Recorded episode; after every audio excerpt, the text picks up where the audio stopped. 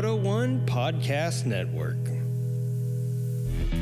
We ready to get greasing and grinding? Hell yeah, I need to release some pent up robot sexuality. They're gonna Jimmy oh, the Best mouse. the Oh, I think I, Yes. I know him best as the herky jerky. The man. herky jerky man. You're hereby ordered off of Twitter now. We'll work on your apology later. For now, you're ordered off of Twitter, and you're also cut off. This, then, is the order of Badoo! You're listening to a show hosted by an idiot and a sarcastic robot. That's me. It features the opinions of that idiot and the opinions of guest motorcyclists from a large demographic with a varying array of skills, talent, and knowledge. Any of the words that you hear on this podcast may therefore be very idiotic, unlawful, and incorrect, or perhaps genius and insightful. Either way, they do not reflect the opinions or well thought out and completely fair policies of the Creative Riding Motorcycle Podcast or any of the podcasts under the Moto One Podcast Network umbrella. Enjoy the show, Fart Tooth. All right, everybody. Welcome to the most popular show on the internet, coming from a very unpopular part of Los Angeles. so there is a caveat to that. Uh, I am your host, Junk. In the studio with me today is uh, Senor Wiggins. And in the remote studio at uh, Creative Riding Podcast Studios Southeast is uh, your mom. Hi, your mom. Hey.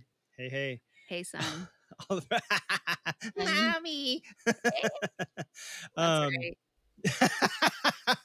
what? So on this week's show, uh, we got a banger for you. I don't know if it really is. We'll see. I always say that, and then it's a total flop. So hopefully, uh, this one's a banger, like uh, Grandpa's funeral was. Yay! Real fun.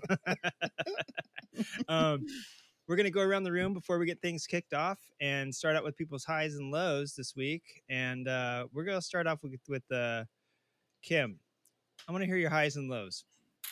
Um, my highs. So I went to the the first annual San Diego Bike Fest down at San Diego Harley, and um saw the Ives brother Wall of Death finally for the first time in person. And that was that was super rad. I couldn't believe they had like their kids. Uh, they're obviously way experienced, grown up, blah blah blah. But like I was like, oh my god, their kids are down in the middle, and um that was so cool to see and then uh, my husband got tattooed by oliver peck so i got to meet him You put Oliver Pecker on here. Did he get Yeah. tattooed by him or his pecker? he got his pecker tattooed like a tattoo of Oliver Peck's pecker. Or yeah now, now I'm making up a. he's got s- he I'm got his pecker myself. tattooed on his pecker Got you. Oh, sick.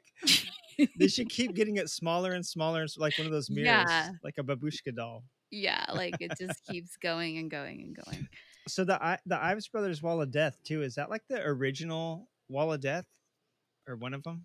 i have no idea it looked old as shit so maybe because everyone was scared it was gonna fall apart and i think the stairs were like kind of bungeed kind of going up them They like there's a couple, but yeah, dude, the building itself is rough. Yeah. But it's like they pack it and unpack it and pack it and unpack it how many times a year? So it could be six years old and it yeah, looks it- 106 years yeah, old. dude, they could do a new one every January and we have no idea. It just gets Yeah. and put on a semi and like it was scary just feeling like even you know when they got t- to your where you were standing and you feel the whole thing kind of like move Yeah, yeah. over.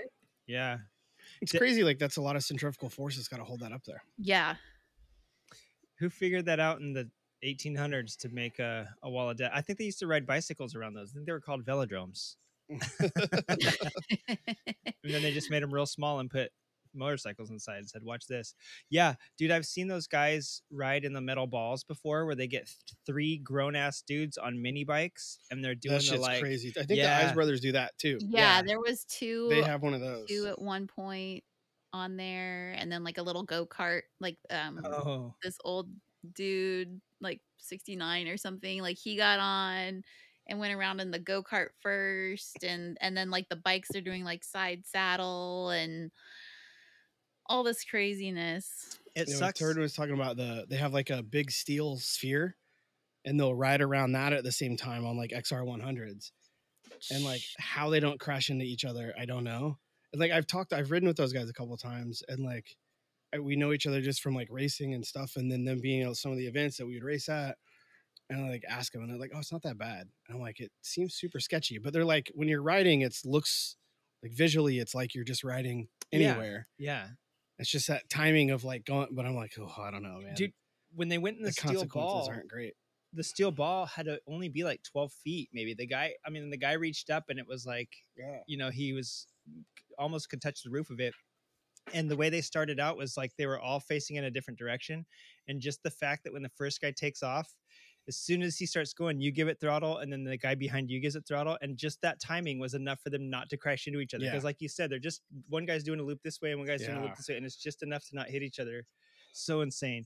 Kim imagine this. Imagine Yeah. That they're better riders in a circle at like 20 miles an hour than I am on the street at like any speed. Side saddle, you know, all that shit.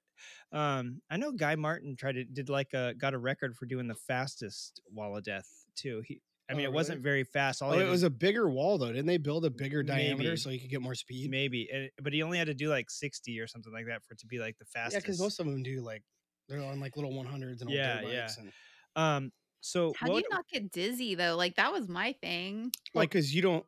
Again, like to them, it looks like they're going on a straight road. yeah, So as long Okay. as you don't like, if you looked up at the crowd nonstop, but right. to them, the crowd is just below the road with their arms sticking up. yeah, yeah. Like so, as long as you're not staring at something you're going around, you're Yeah. not going to get dizzy. It's like you're just going in a straight line. It just happens to be a circle on its side. I um, imagine for the first few seconds, it feels like you're doing a hill climb, and then it just you're after your like equilibrium gets used to that. It's probably Yeah. just like you're just riding straight, you know, like you just see the road keep coming in front I of you. I think like once they get up off that That's angle and get at a 90, then it's just like they're changing lanes to go up. I'm sure you got to force it a little bit, but Not too much, or you go flying out the. yeah. Well, that's what's crazy. They ride like close to that edge. And Yeah, like, he would like weave like to up to the edge and down, up to the Yeah. edge and down, and it'd be With- interesting. I wonder what helmet camp foot. I don't know. I I've talk. seen some helmet footage from it. Yeah. It's Yeah? trippy, but like think if you're riding on a road and you're weaving from white line to yellow line or Yeah. something, like that's all they're doing. And again, this is coming from them going, yeah, once you get used to it, it's not that bad, but obviously not very many people do it. Yeah, But it makes sense. Like when he explains it like that, it makes sense where it's like, oh, okay, like you don't realize visually that you're going in a circle sideways. Like you're just riding in a straight road that's going up. You know, it's like kind of Yeah. looks like a hill climb, but it doesn't feel like that. But Yeah. but it makes sense like when he says that. I'm like, Yeah. oh, okay. I think No. I could crash on a wall of death too. By the way, so I don't think I'd ever do. Well, that's it. the thing too. Like if you lift, you fall. And if you go off the top, like you really fall. like there's definitely some fucking consequences. But yeah, like again, when he's explaining that it's not hard because of those reasons, like, oh, all right, that, okay, I get that. Like that makes sense. it just gets hard if you don't do that stuff anymore. Yeah, I mean, but if you crash on the street, it hurts too. So I know. if I get caught, like I'm gonna try this like weaving thing on the road and just visualize. So if I get pulled over, I'm gonna be like, I'm just practicing for my next like Yeah. wall of death. Yeah. You think this is you think this is scary, officer? Give me a ticket in the wall of death. That's what we need to do. We need to build a huge wall of death where you can get chased by the cops. Like that'll fit a cop car and a motorcycle in it, and they'll just. All right, maybe not. What were your lows this week? Yeah, I always have a hard time with my lows, but I think I like. Well, I was gonna say I only missed you, Junkie, but now Wiggins is here, so I have to say I missed both of you guys. Yeah, it is. it, Um, it It is feels depressing. like a really long time. uh, I mean, I Yeah. guess not, but no, no, it is. Uh, yeah, and absence only makes the heart grow fonder. So listen, right? We'll we'll take a break for like six months, and then just kidding. uh wiggins what are your highs and lows and and yeah we haven't i mean i forget when pete was here but a couple few weeks yeah, I think Fourth of July was pretty high, man. It was cool. Uh, Turdman came over. Um, my street, like they put cones at both ends and kind of unofficially closed down the street. And we have a little block party and egg toss for the kids and uh, what pizza dough over under toss Yeah. thing and then they do some fireworks and everyone grills out in their front yard. So it's super fun. you also went to iceland don't forget that No, that wasn't this week. well that's true but I did just go to Iceland. That was pretty cool. yeah um your daughter was telling me how it wasn't icy, and, and Greenland's icy. and Yeah, yeah, right. Iceland's green, and that's the same thing my son always likes to say too. And I'm like, Yeah. yeah, guys, It actually though, for being June, um, and we were there over the summer solstice, like there was plenty of snow and ice that we saw. yeah. But Greenland's just way more. Did you see Bjork? Was there any No. Bjork spotting? We didn't see her. Okay. I wonder she probably lives out in the country Yeah, in, a, probably. in a something weird. probably. Um, all right, for me, the highs and lows. Yeah, the highs is definitely. I did also get to travel uh, out of California. I got to travel to Arkansas, which isn't the high. That's probably the low, but the high was, man, I got to pass through some beautiful country uh, between SoCal and Arkansas. And Arkansas is beautiful too. Don't get me wrong, but there's just too many trees uh, out there to see anything, and the mountains aren't as high as they are here. So you go you go you go up a four thousand foot what I would consider hill here, and that's the mountain there. But Right. uh, yeah, then you get to see just how beautiful it is. But the Southwest, man, between you know even Nevada, as as ugly as Las Vegas is, Nevada has some pretty good vistas. Once you get into Arizona, especially like northern Arizona, the Grand Canyon, all those crazy um mesas and stuff utah you know we banged into utah a couple times came back through uh uh new mexico all that stuff is so beautiful out there and i i just love it and it made it inspired me because we were on route 66 or at least adjacent for a while. It really inspired me i i want to do a, a team creative riding route 66 ride uh where all of us go out there and and uh i don't know ride route 66 i don't know that sounds a I want dumb to. yeah that sounds dumb now that i said it but when you see what i'm talking about you'll know uh you'll know exactly you know like the cool these crazy old there's not so many here in california anymore and i had pete stay at one uh at the wigwam Yeah. and um actually report from pete on the wigwam it uh hasn't been updated since 1970 and you could tell so Isn't that what's cool about it? but yeah, but he said it was actually pretty cool. But um, there are a lot of motels out that way, and if you keep heading uh, and you get to Vegas, I think it disappears for a little bit. Me and you rode Cleghorn, and Cleghorn, Yeah, I didn't know Cleghorn used to be part of Route 66. right there, right where Cleghorn Yeah. is. Uh, Or part of there's it. 66 goes right next to the 15 and then under the freeway and i think part of cleghorn was 66 Ru- it got moved a bunch of times coming through the cajon pass because as car as they went from like cars to like better cars they had to make it like less steep And they- like, I know some parts of it aren't paved anymore either. Yeah. So, and some parts of it were never paved. Um, Mm. uh, back in the early part of the century, like the actually SoCal, LA specifically, was one of the first places that had a freeway system because of World War II. So prior to World War II, there was hardly any uh, freeways. So Route 66 was one of the main ones, and, and even parts of it weren't paved back in the you know the Dust Bowl days and all that shit. But yeah, I want to do that, and and we did get a, there's still a lot of it that's not accessible anymore, but it is it was super cool. So that there's a lot of cool stuff through Arizona too on the 40, right? yeah, and the is 40 it. is what replaced the 66. And there's a lot of like little towns off the 40 that Yeah. have like, there's like a Roadkill Cafe, I think, think's one of them, but like Yeah. all these like little small towns. So if you go to Flagstaff and like you stop and get gas, like a lot of times that little exit was 66 and like the 40 was built right along it. Yeah, And we the went gas to stations were there and I think the Cadillac Ranch is in Texas, right outside Amarillo, and Yeah. we we went there, and the guy was showing us where 66 used to be off of that. Mm. Like like yeah, the 40 basically replaced the 66. So a lot of the little towns right off it that look like they might be uh, taken from like a postcard in the 50s probably was Mhm. 66. But yeah, so that was cool. The lows was um I got eaten alive by all the bugs that we don't have in uh California, and that kind of sucked. Plus the humidity. Uh, I forgot how much I hate the humidity back there, and uh, it, it really wasn't that bad to be honest. But um, my family was like, "Oh, my god, this is like getting out into a warm air and then putting a wet blanket on," and I was like, "Yeah."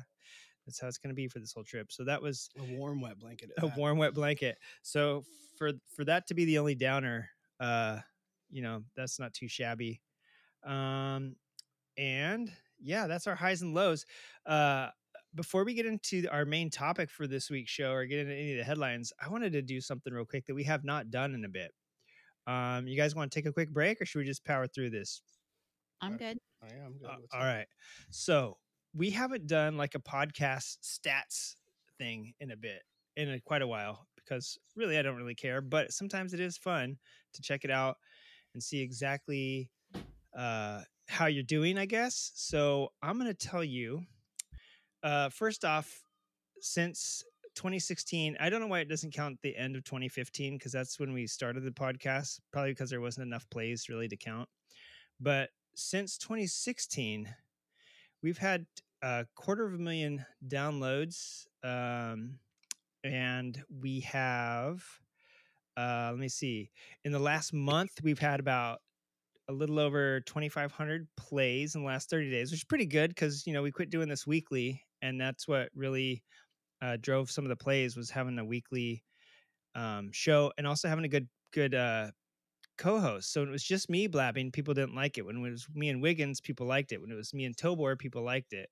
So the fact that it was just me by myself for a while really dragged it down. So we're building back up to this uh previously like 5,000 plays a month that we used to get. And we're we're getting there.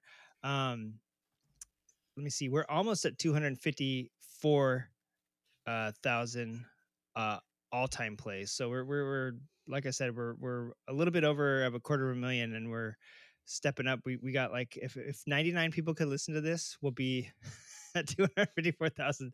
Uh cities with the most plays of all time. I thought I should do this. This is since since the show's been new. Um, and I don't know what the fuck's going on with this, but Melton West, Australia, and Ballarat, Australia, have the most plays of all time. And I think it was bots because it was like 8,000 plays in one month. So Melton West has 10,819 plays. Wow. And I never even saw that stat on here until like this year. So I don't even know what month that was.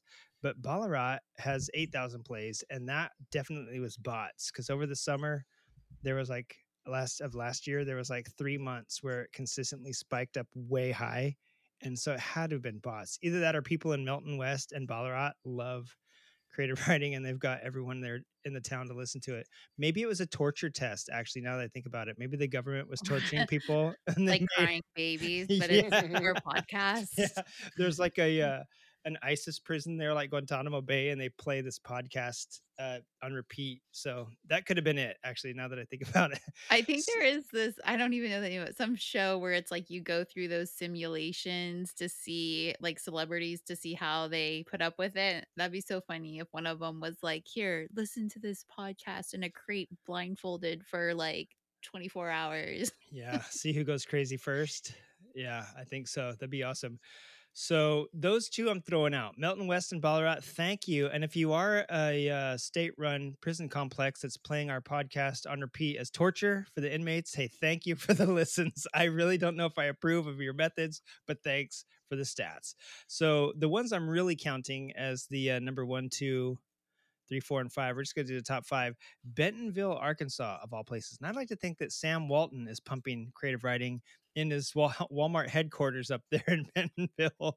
Otherwise, again, I have no idea why people in Arkansas love us. is that However, all your family though? Like, no, we, they, they live in the sticks. They don't live in a big old city like Bentonville. They Oh, live in like tiny little cities with like populations of 89 people. First of all, anytime it's a ville, it's not a big city.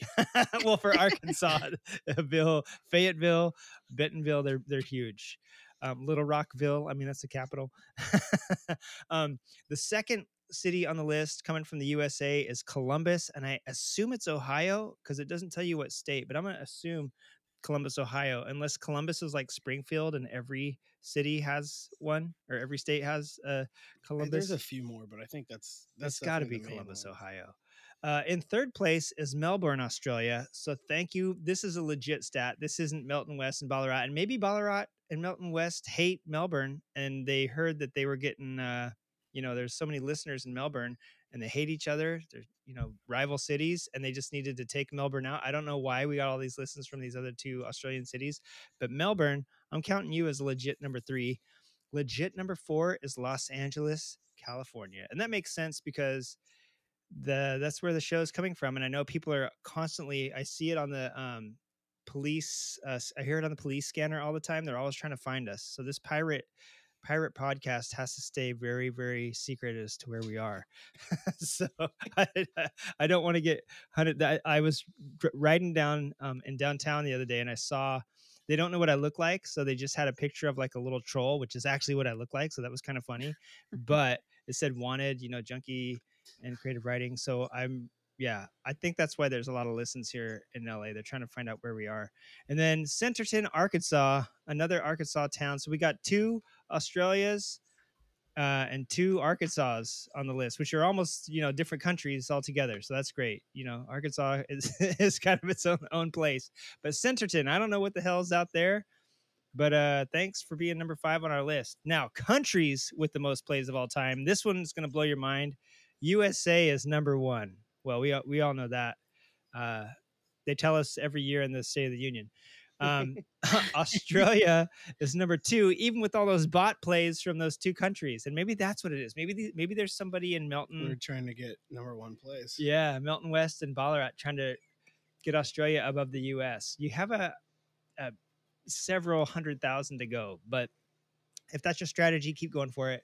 They actually Australia and Canada are constantly battling for second and third. So Canada's in third right now. If we can get a few more of you people from Uxbridge, Toronto, you know, Ontario, places like that to uh uh and Columbus, if Columbus is a city in um, Canada, that way I won't ever know where these plays are coming from. Go for it. You bump yourselves back up uh, in front of Australia. Maybe maybe get a couple bots going and uh, and raise past it. Uh, the UK is number four, which is awesome because I know we have a few listeners over there. Um, Jay and, and all his buddies are keeping us uh, alive and well over there. And then Denmark, of all places, is uh, number five. And I'm I've been trying to find out what's in Denmark, and I was trying to find out what cities in Denmark so I can see if there's a big motorcycle culture there. But I haven't been able to pinpoint it yet. Maybe, but- maybe. Maybe we can do a road tr- a Route 66 trip to Denmark. Does Route 66 go to Denmark? I think it does. I'll have to look at the map. But anyway, uh, yeah, our listens are up 105% over last month and 7% over last year. So that's awesome. My goal is with this executive team, or this, uh, we're not an executive team, we're an, a team of idiots and one stupid robot, is to get to 10% by the end of the year. So we got six good months to go, team. Let's do this. Let's get uh, up I think we can do it before. Yeah. then. Hell yeah. Let's do it. And uh when we can't and we're all sad, I'll you know, I won't tell you I'll just tell you guys we did it. Yeah. Um, I won't break the sad news to you. But anyways, yeah, so that's cool. And uh, I also wanted to say, hey, if your name is Kate and you have a big ass gray dog, thank you for uh, listening to the show. You you came in as our number one listener on SoundCloud, which is where our stats are hosted. So I don't know if you're if there's another listener somewhere else that listens way more than that. But you popped up on SoundCloud, and I see that you also listen to the Misfits. So I'm guessing that you are a Motorcycle Mama. And uh, thanks, Ooh. so yeah, thanks for tuning in. Um, all right, let's take a quick break, and we will get back with some current events. Hey everybody, this is Nathan Flats from Flats Tires, reminding you to come on down and get everything you need for your bike. We've got tires, they're round, they're made of rubber, and we supply everything you need, including valve stems. The only thing you need to supply is the air. That's right, come down to Flats Tires. We're on the corner of State Street and First, down in Epperton.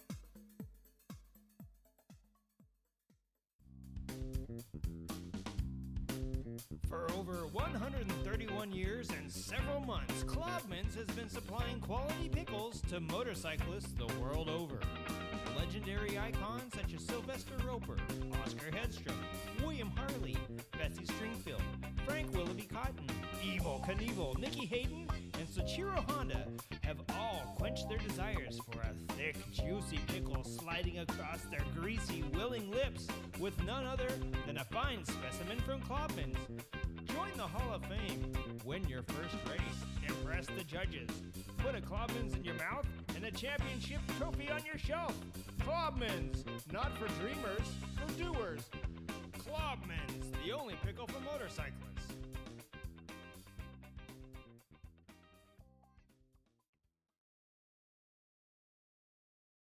Texting him back. I'm just posting a story. I'm just changing the song. I'm just No. When it comes to distracted driving, just don't. Sending a text takes your eyes off the road for just five seconds, but in that time, your car can travel the length of an entire football field. Any distracted driving just isn't worth it. Visit StopTextsStopWrecks.org. A message brought to you by the National Highway Traffic Safety Administration, Project Yellow Light, and the Ad Council.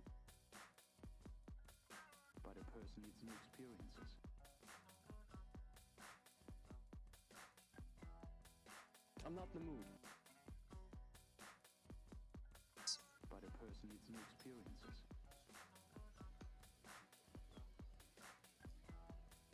I'm not in the mood. All right, everybody, we are back and we are ready to rock and roll. Uh, Kim, your Yeah. mom. Hey, yeah, Mom. I only answered to that junkie. Yeah, listen. That's eventually I think eventually when your kid is uh finally 11 or 12, they'll know your name. Up until then, I, I when somebody asked me what my mom's name was when I was like in 3rd or 4th grade, I didn't know. I said it's mom. So, Right. yeah. So I've been I- hearing a lot of mom jokes at home this summer, so I think that's how I got it in my head, like the whole "your mom" response. Like Yeah. I'm just my maturity level's down to nine year olds right now. So you're you're still way more mature than me then. So that's that's a good that's good. uh hey there's some events coming up and you got a couple of them written down um i want to hear about them i also maybe before we get into the current events give us a little um a little recap of the san diego harley bike fest because was it really a bike fest or was it really kind of like a bike event at a harley dealership Um, I guess it kind of felt like just a bike event at a Harley dealership, but Okay. it was um but it was legit like and I unfortunately I don't go down there to their other events too often to compare it to their other events, but they had tons of vendors, probably, you know, 30 or more vendors and then like the events it was alternated between like the stunt shows and um oh the Ives brothers and yeah all that stuff. So was uh, it, was the uh was it the harley that's also off of like the five in like some- there's some- or Marina? yeah yeah yeah yeah yeah yeah that's it Yeah. okay so they they do have a like an actual uh music sh- like stage there they did um and they have a pretty good sized area i'm not sure about parking though man how was how was parking there They have a decent sized parking lot, but when they're doing like the stunt shows and everything, um, it kind of takes away. But there was there was places to park. It, it was a little overflowing, but we still found spots. Um, yeah they picked a spot kind of like la no parking anywhere right like yeah. well, everyone wants to be like close to the city, yeah but then you can't do events in your parking lot if you don't have a parking lot. yeah yeah yeah. they have they actually have like a an actual like full size music like stage like with lighting and everything so they did like plan that out but the little pit area isn't very Yeah. big so but that's cool Yeah. Um, And there, I mean, yeah, there were lots of bike. There was, it, it would kind of go in like lulls, you know, uh, of crowd and then empty out, and yeah and it was okay both Saturday and Sunday. Yeah. oh okay so it was a proper like okay because i was gonna say you know bike fest when i think of bike fest i think of e- even like a a fairgrounds or something being rented out and like actual bike like like an ims style Oh, it's- right. Oh my god, beef jerky sweet chipotle. Wiggins just uh yeah, I'm try Wiggins, you some. brought all these f- snacks. I did. Oh my god. Yeah. snacks. Next time we will have you in I'll the come up. studio. Yeah. Yeah, but I'll bring snacks and I'll not share. Perfect. It'll be just like we're recording now. so, all right. So now what what you got on your uh current events list coming up? Okay, so coming up on uh, July 22nd at Area 74, which is down in Lake Elsinore. And that's kind of the new area, like the replacement for Hell's Kitchen. Oh, okay. Yeah, Did Hell's Kitchen burn? it did. Did you burn it? Yeah, I burn it down. No, I think it's over Dancing on a the year dance or floor? two. might be- Sorry. Getting over a cough. No, I, I turned you down. Oh, good. Okay. Actually, I probably turned you up louder when you were coughing. I wonder if Hell's Kitchen burning was a uh, insurance job Oh, I thought it was just Kim dancing on the dance floor. because it like no, it- it, didn't it get bought a couple times and go under a couple times and then I believe there were some issues. Yeah. Um, I know he was always fighting um like with diff- Ghosts. not fighting, but like there was always a challenge up there, you know, with either like all the construction for one, like alternating weekends of it being opened and closed, going through the Ortega and all the other drama with like owning a business. Um, but it was like a kitchen fire that um burnt it down. A Hell's Kitchen fire. Hell yeah, it was a Oh my god. it was definitely a. Hell's fire. So Yeah. Area 74 is the new new deal, huh? Is it at the same building or was it at? It's down. Um, I don't know if you know where like Craft Brewing is and Harley Customs on Highway 74, right when you get off the exit by there's like a Home Depot. Yeah, I know the Um, Home Depot and stuff for that. Yeah. into my yeah like i want to say temecula lake elsinore when you get off on 74 like you're gonna go over the ortega there's like an industrial area kind of right in there and the area 74 is kind of like a big the name itself is like a big um like fifth wheel kind of Oh. rv style thing but also in there is dyna dix now um That's what she said. We'll go to Di- Dinah, Dinah Dick's performance. not service. dine and dix no like okay. So not the Dine third not the third date. I got you. Yeah. And that is from 2 to 8. So that so yeah, the like so the event it, so the event is called the Summer Bike Bash with the No Front No Fun Motorcycle Group. Okay. And yeah, that's from 2 to 8 in Lake Elsinore on July 22nd. So there's a bunch of little areas. It's kind of the industrial area Yeah. um with like all those little spots right in there to go to and hang out. Yeah, that sounds like a fun place. Like an industrial park's a perfect place for a bike bash because I could see people getting crazy in there and nobody complaining if it's on a weekend, right? Yeah, and it's shaded with like picnic tables and Nice. lots of spots to park in there. So that's two weekends from now. Yeah. It's like it's gonna be a busy weekend. What else you got on the calendar? Um, something else coming up, but not till August 19th is the West Side Motorcycle Collective, which I think is more up towards you guys, but I hadn't heard of them. Um, and they're doing something called West Coast Roots Camp Out at Josie's Hideout, which is down here by Lake Henshaw. Um, and those you can get, it's like a single night camp out, and it's like $25 for the night for a tent spot. Um, and they're going to have some events and raffles going on there. That's cool. Yeah, that looked fun because I haven't, I go up there often, but I haven't camped out. And they, um, you know, they've been starting to do that a little more at the venue.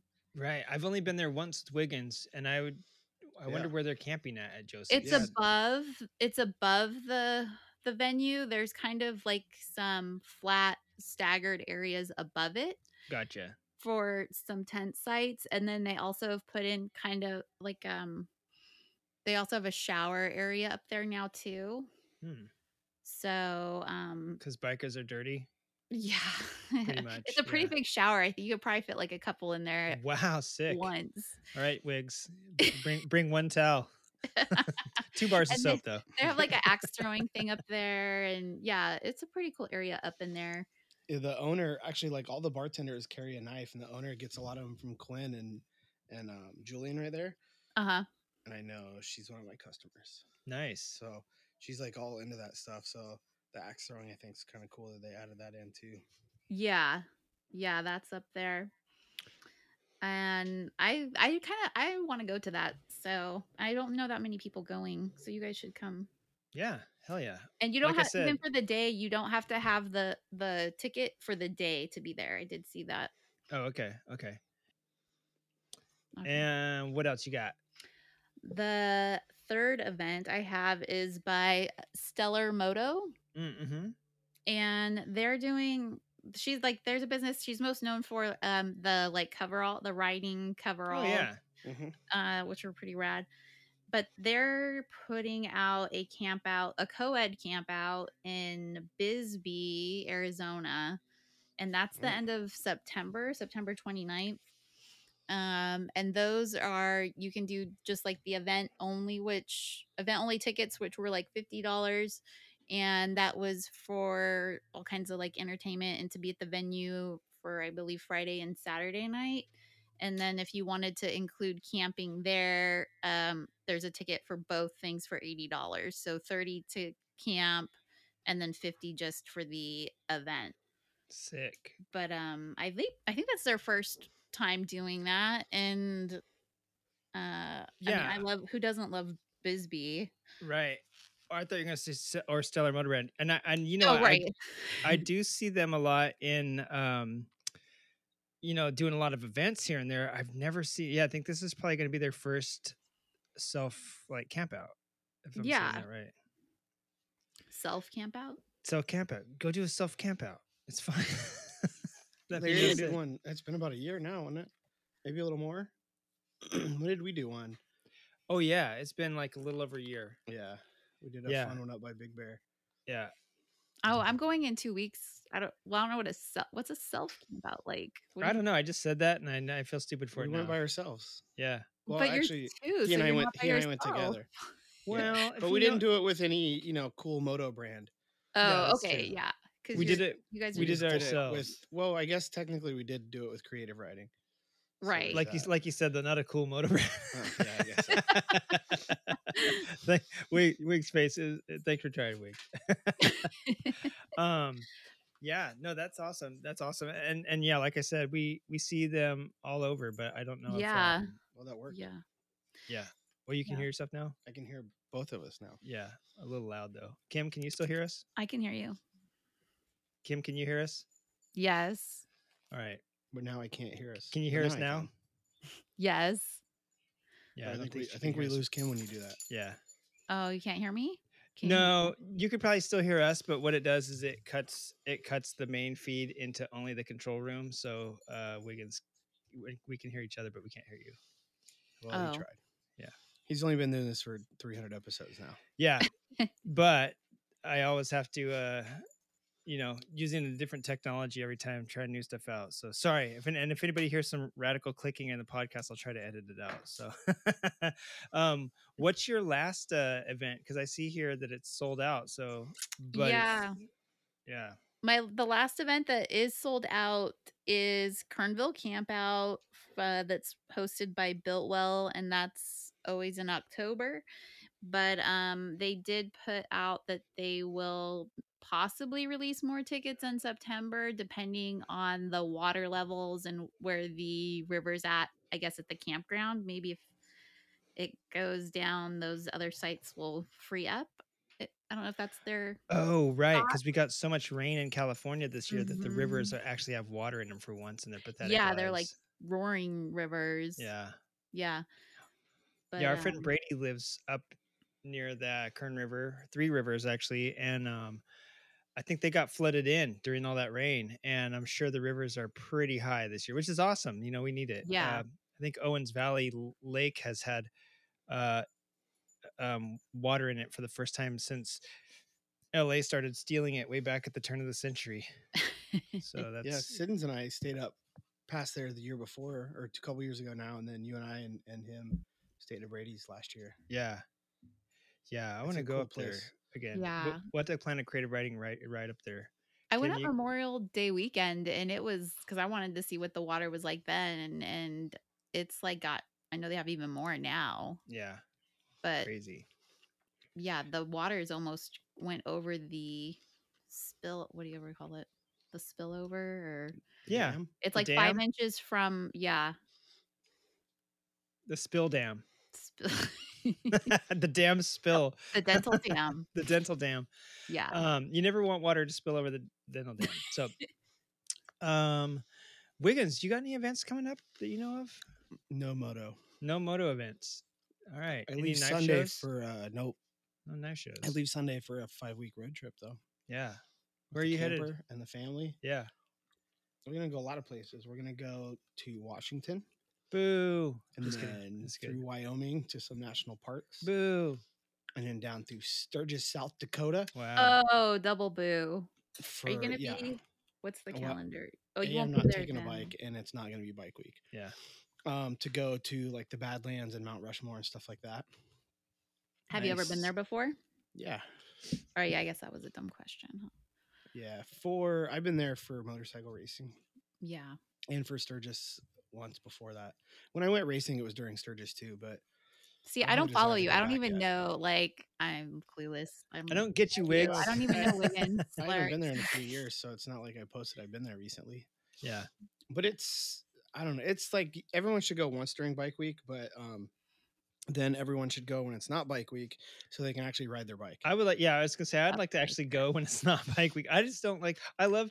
I I'd like to go to like the ADV fest they do up there. Yeah. And um stuff like that. you Yeah, know. yeah, for sure.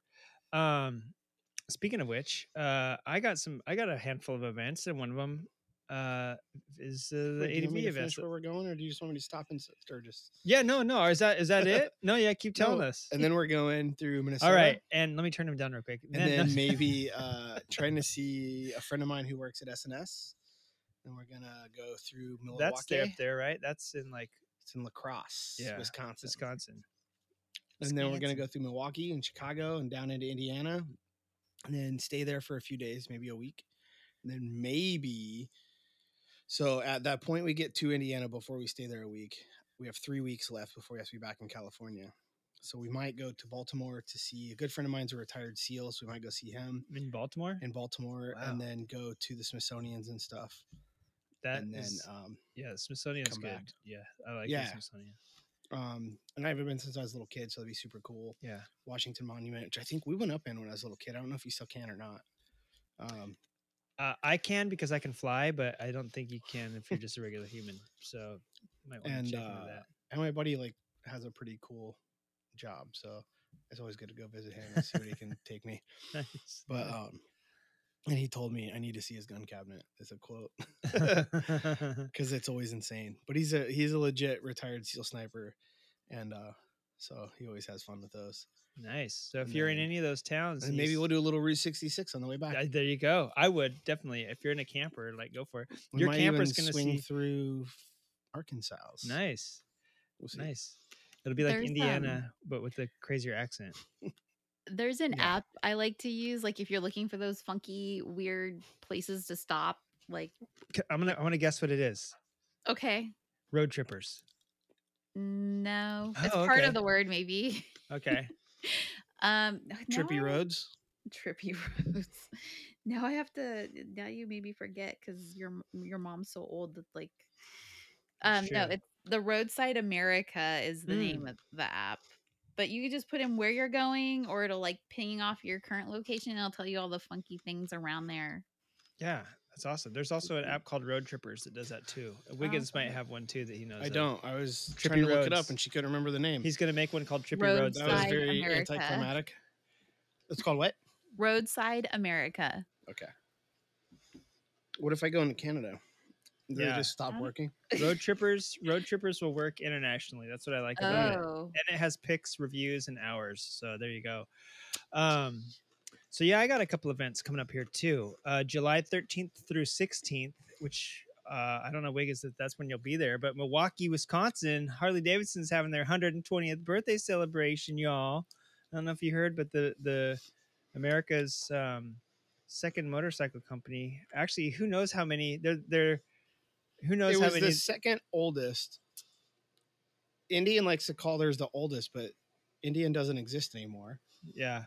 Well, Well, for all you naysayers, it's a sticker on a um, Polaris. but so Harley's the oldest, but Indian claims to be that they Yeah, Indian started in longer 1901, but you know what? I think there was some before Indian and Harley even. I just don't think like the California Motorcycle Company and Tor or Excelsior. Like I think there was other companies, but they just didn't last past the Great Depression. Uh, so, anyways, yeah, Found Road America's Trippers, but I have not found Roadside America. America's oldest continuing motorcycle company uh, with no brakes in production is celebrating 120 this year. So go Harley Davidson. and they're gonna have a shit show. Kim, you and I talked about it before, like the bands that are gonna be there. It's gonna be insane. Yeah. So The Foo Fighters are at least playing this time. Foo Fighters, Green Day, Yeah, um, Red Set America's three Willie. T. Ribs, R.L. Burnside, uh, It's better Chopin. for the hundredth. They had uh, Elton John, yeah, and I'm not even against it because he's gay. I'm against it because he's fucking British. it wasn't the goddamn Triumph's hundred birthday. Get out of here with that Yeah, nonsense. That's true. His name's not even Elton or John either. So Um, take that. It's like Bernie Florence or something. I don't know. uh, J- July 14th through 16th, which is overlapping, uh, but on this uh, side of the country is the AHRMA Classic Moto Fest of Monterey in Laguna Seca. Uh, and if you are in Laguna Seca like this coming weekend, I think it's uh, Moto America is going to be up there. So the weekend after is going to be the AHRMA uh, American Historic Racing Motorcycle Association's like Moto Fest, where they have like a big three day festival of all classic and vintage race bikes. Going to be pretty awesome. That's going to be up at uh, Laguna Seca. Excuse me, is that Infineon Raceway or something like that? I think it might still be Infineon. it's Laguna Seca. Yeah. It used to be Mazda. Oh, it might still be Mazda Raceway. Yeah, yeah, yeah. I forget exactly. Infineon is Sonoma. That's right. That's right. I oh, weather. I think it might be WeatherTech Raceway or something. yeah, it's some- some- WeatherTech now. It used to be. I think it still did used to be Mazda, but Yeah, now yeah. it's WeatherTech. So yeah, that that's uh, Laguna Seca, um, July 20th, 20th through the 23rd. Get on Adventure Fest, Black Hills Edition in North Mm. South Dakota. Are you going to be there July 20th to 23rd? No, Nope, you're going to be there before that, huh? Yep. I get. ADV in my Subaru with it though. That's true. Yeah. uh, ADV, I, they should put that on cars. ADV, like you know, they kind of are. there is the there's like the quote overlanding stuff. Yeah, yeah. No, I think anything that'll take you on adventures ADV. Uh, also, July 22nd through 23rd. Down here is the OSSRG Scrambles at Glen Helen Raceway, and I think OSSRG. I got this uh, from Brady Walker of all people. Um, it is the Old School Scrambles Racing Group. Uh, so if you want information on that, go to ossrg.org. Check it out. There's going to be a lot of cool classes out there at Glen Helen. Glen Helen has so many cool tracks. The big track's the coolest, where they race like international GPs and stuff like that. But the uh, the old scrambler and vet track, and even the trophy truck track is pretty cool. That's like Hell on Wheels does a lot of cool stuff out there. So they're going to do some scrambles there, um, and that is, uh, I think there's camping if you want to ch- check it out. So there, going to be be cool. yeah Saturday We and Sunday. go. Yeah, that that I, I'm not going to be here that weekend though, but that would be awesome. There's a I cool know, kind of biker bar over there too. Like, is is it the Screaming Chicken? Or probably yeah, the howling pheasant. I, I don't know. The squawking Um, duck, the squawking duck, all these things that are like euphemisms. the loud cock. the the loud cock, clacking crow. Yeah, all of these things that are euphemisms uh, for Harley Davidson's uh, Screaming Eagle. um, August 5th, there's going to be a classic track day at Big Willow. It's 155 per rider or 200 uh, after July 1st. So now it's 200. um, but that's still pretty cheap for a track day, especially when they're as fun as the ones that Brady puts on um, at Willow Springs. So uh, there's going to be a suspension guy there and a tires guy there also. So go check that out. Uh, and, and it's probably on track suspension. And I have used them and I like them. yeah, And they're very affordable and very helpful and knowledgeable. And uh, you know, it's not like taking your bike to race tech and having them with you all day, but yeah, it kind of I mean, for I mean, I didn't change springs or anything. So they just like helped me out and examined the tires and like totally changed my RC one day for me. yeah. And it Is that when we rode up there with Siddons and he that like, was when I took this. Uh, I rode my sport, my uh, street one, and had him do that just to get it like because it felt a little weird. But no, my salvage track bike, like, I felt really unstable in the brakes, and uh, you know, I'm like, I don't know. I just kind of ride what I ride and try to figure it out and ride it to the best of my ability. But it just felt weird, and they were there, so I went over and like talked to him. And I don't actually. I think I just said it was like 40 bucks. I was like, hey, I just want you guys to like set like give it a basic setup or whatever he like measured it, pushed on it, and he goes, "Let me guess, it's like it's unstable when you squeeze the front brakes." And I was like, "Uh, yeah, that's exactly what it's doing." so, um, yeah, he helped fix a lot of that and make it a lot more confident and a lot feeling a lot better. So. Yeah. I remember, yeah, and it is on track. That's going to be there. I remember when you took your street bike up there. Yeah, he like Mhm. they he didn't. They don't just like. The, he's Mhm. pushes it, and he, he can like feels to his. and he just knows by just he does a couple measurements and pushes Yeah. on it and it's like you know for that one he knew it was a street bike so we're just kind of setting it up basic but um you know he, you should have had him set it off road if we knew where we'd be heading after that on, uh, up to Brady's. right but yeah, them and them and Dunlop tires are going to be there. So check it out. And even if you're just going to be passing through, like we just paid the gate fee, went in, and he set up Wiggins' street bike. You can do that too. Maybe he'll Mm-hmm. have some insights for you on your street bike, and it'll give him something to do when racers aren't knocking down his doors trying to get uh, get their bike set up. Um, and then also in August 31st, and I can't believe I'm talking about August 31st already, but it's literally like, you know, next month. This is already July. I can't believe we're in July already, but August 31st through September 4th, the uh, Four Corners Motorcycle Rally is happening in Durango, Colorado. Um, and Biltwell uh, on Friday, September 1st, we'll be hosting an official kickoff party at the La Plata County Fairgrounds. There's going to be a bike show, a tire toss, a tug of war, arm wrestling, live music. I imagine a weenie bite, all those other lame slow rate, slow drags or barrel keg And it races. really hurts when they bite your weenie though It does, yeah. They use, yeah. They hang it. They don't hang a wiener on a fork. They hang a dude.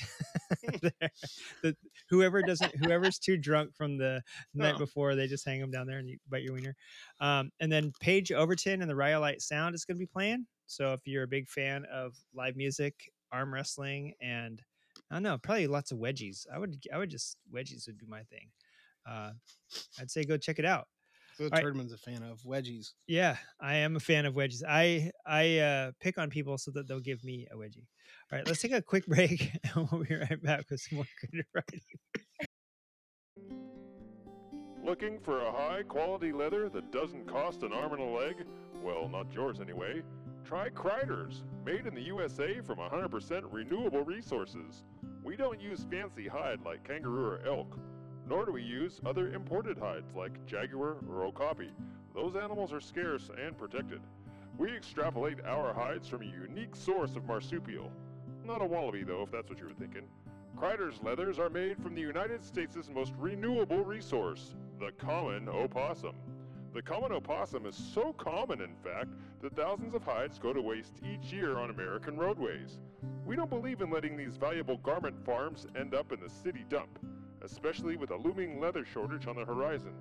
Kreiders is dedicated to rider safety, and a low overhead is our number one priority. Visit Kreiders today and we'll fit you up in new skin. Possum skin! Kreiders, the cheapest leather you'll wear. Visit Kreiders now. We're located down by the stream behind the old recycling factory. Kreiders Leathers. Hey, every human, go crash your motorcycle. Hey, Tobor, Tobor, Tobor, what are you doing, dude? What the hell? What is this? What? it- It's not what you think. It's not what I think. What? The, what's on the screen? Oh my god! Junkie vocal emulator. Oh, hey boss. Nothing. nothing. This right here is something. It says junkie vocal emulator, and it sounded like me coming from the. What the. Tobor? Get, get over there. Get. You are banished. Get and sit. Get. I said sit. Tobor, you're banished. I'm gonna do. I'm gonna go back and listen. I'm gonna have to recode some of this, but this is no no good. You sounded just like me. I don't like that. It's not good, buddy. I don't know what your code says, but it's not good. Listen, the reason I happen to walk in here and want to record something is because I was just back home in Arkansas. And I got to tell you, if you're in Western Arkansas, you have to visit. Well, first of all, you have to be in a very specific part of Western Arkansas. But if you uh, are passing through uh, kind of the mid midway point, you know, and you're in a town called Cove, uh, you got to check out population probably like 212 i don't know very tiny but uh, there's there's like two whole restaurants there in cove you got to stop and check out the coffee vault we ate there twice while we were back and uh, that's how good it was we didn't have to forage for grubs in the woods like i used to as a kid or fight with those crazy black-headed vultures over carrion like i did as a kid no no no the coffee vault this has uh, food that is equal to or better than some of the food I've had here in Southern California. You know, we have all the crazy chefs around here in Beverly Hills and all that crazy crap. So uh, I have to tell you, not only do they serve a hell of a coffee down there, but uh, the food was great too. That's the Coffee Vault in Cove, Arkansas. Check it out. And then while you're at it, go check out the uh, Talimena Scenic Drive. Uh, I know you love riding that area on your motorcycle. It's beautiful out there. So go check it out. Uh, check out all the all the cool riding back there. And uh, if you need to stop for food, pass through. I think the biggest town to the south is probably Texarkana. The biggest town to the north, maybe Mena, but then Fort Smith and Bentonville. Pass all that crap. Go to Cove. They have a well in the middle of the town from 1898.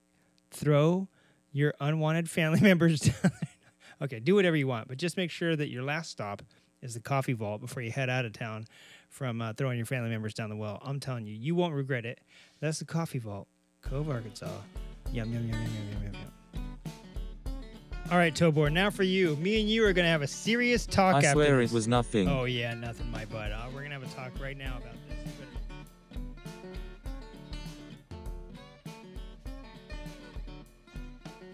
this. Yeah, all right. That's what I thought. We are back with some more creative riding. We have some uh, five unnewsworthy headlines that I'm going to talk to you guys about. And I want to know if you think it's newsworthy. Because if you think so, I'll just uh, mute you, kick you out of the podcast right now, and alert the security team here at the uh, Creative Riding Moto One Podcast Headquarters West that uh, you know what you're talking about. Uh, number five on our not worth the news unnewsworthy headlines is that the Ducati Panigale V2 gets a new color scheme. Guess this. Guess what, guys? It's The red. That's the crazy part. The Ducati Or it's red, white, and green. I don't know. the, yeah, red, white, and green. That would be the ultimate. But the Ducati Panigale V2, not the V4, the V2. The V4 has got to be red or red, white, and green. The V2 totally shirks tradition, throws off all the uh, the shackles of being a, an Italian company and gets rid of the red. The Panigale V2 will be available in black on black. Can you believe it? An all black Ducati. They've done that several times. Oh, Damn it. It's Like, technically I was gonna say it's got to be either black or yellow because it's kind of like they're kind of like Ferrari. They do red, black, yellow, and that's it. yeah. Yellow the- super rare. or the Italian flag. It is super rare. Like every Ducati I've ever seen is either red or red. I don't think they do any blue, and I'm not sure Ferrari is legitimately done blue. I think people have taken them and painted them blue. yeah. I wonder, dude. People in um, Saudi Arabia like gold flake there. Like they put it 24 karat gold on their shit.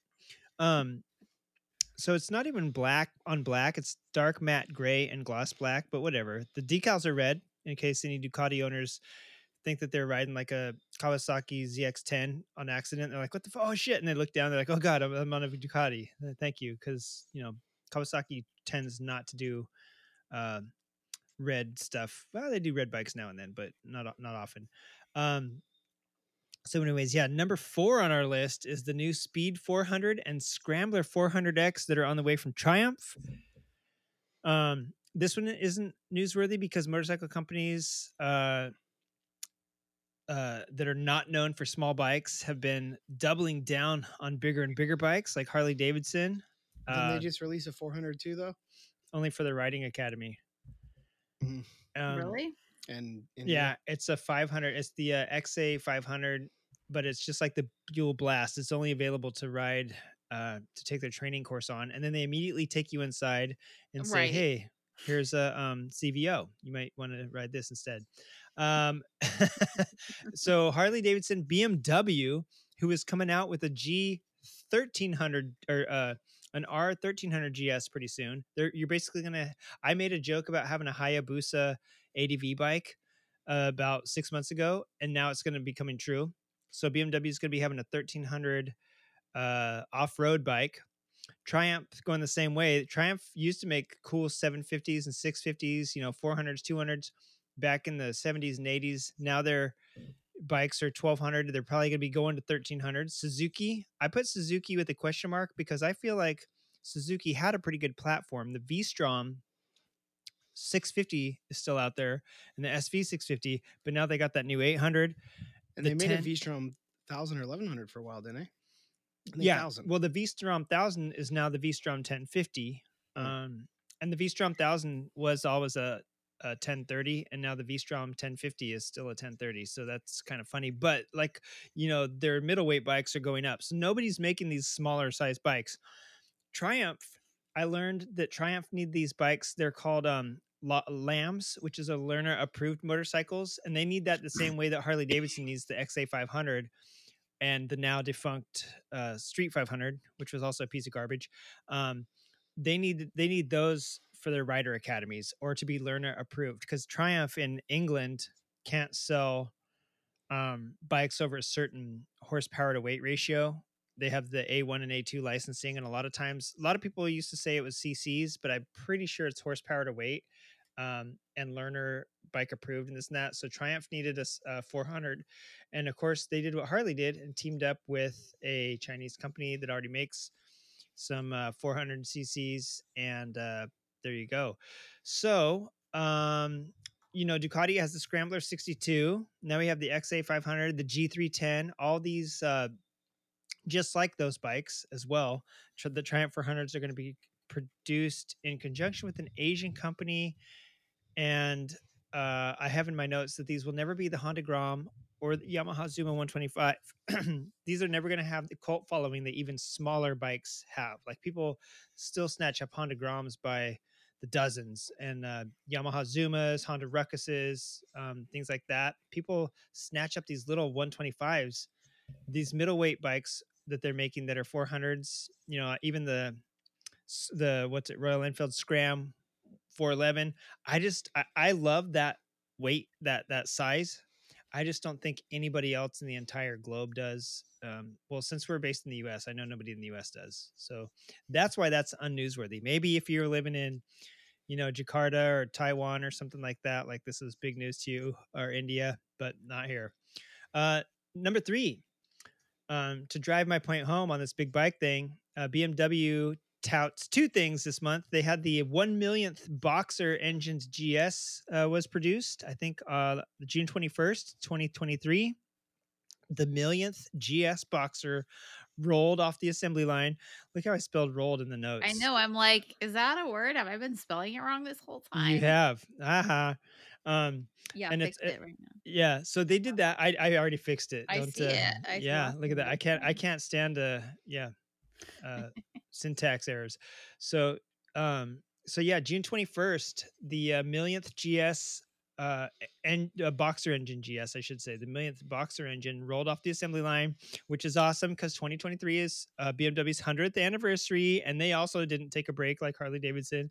Um and on top I mean, of that, I think they built a bunch of shit for the Nazis. they did. So that might not be a break, but just yeah. slow down on your birthday, yeah. man. um yeah and then the they had a bunch of people copy it in russia too so um they're also releasing a hayabusa sized engine which i which i already said um is going to be a 1300 gs and uh, that's going to be coming out at the end of september memorial day. Um do we need anything else? Nope. Okay bye. Uh because they already have one of the most ridiculously sized cruisers uh, out there with the r18 it's disgusting. So anyways uh number two on our list is the 2023 US ISDE. The teams were announced, and I'm not even going to tell you who it is. This is so unnewsworthy. I'm not going to tell you who it is. I'm not going to make more of a big deal of it because we always know that the women's team does better than the men's team. And just like uh, the WNBA and international soccer, those women's teams are better than the US men's team anyway, but no one's going to watch it because no one watches women's sports and nobody Right. cares after the men's team loses out. Fun fact about the ISDE, which is the International Six Days Enduro, it used to be called the International Six Day Tri- Trial way back in the day. Between 1933 and 1938, Nazi Germany won several events in all classes. Speaking of uh, Wiggins and the BMW, they probably won on BMWs. Um, but that's back when they were just the Nazi party was a political party and not, you know, you know.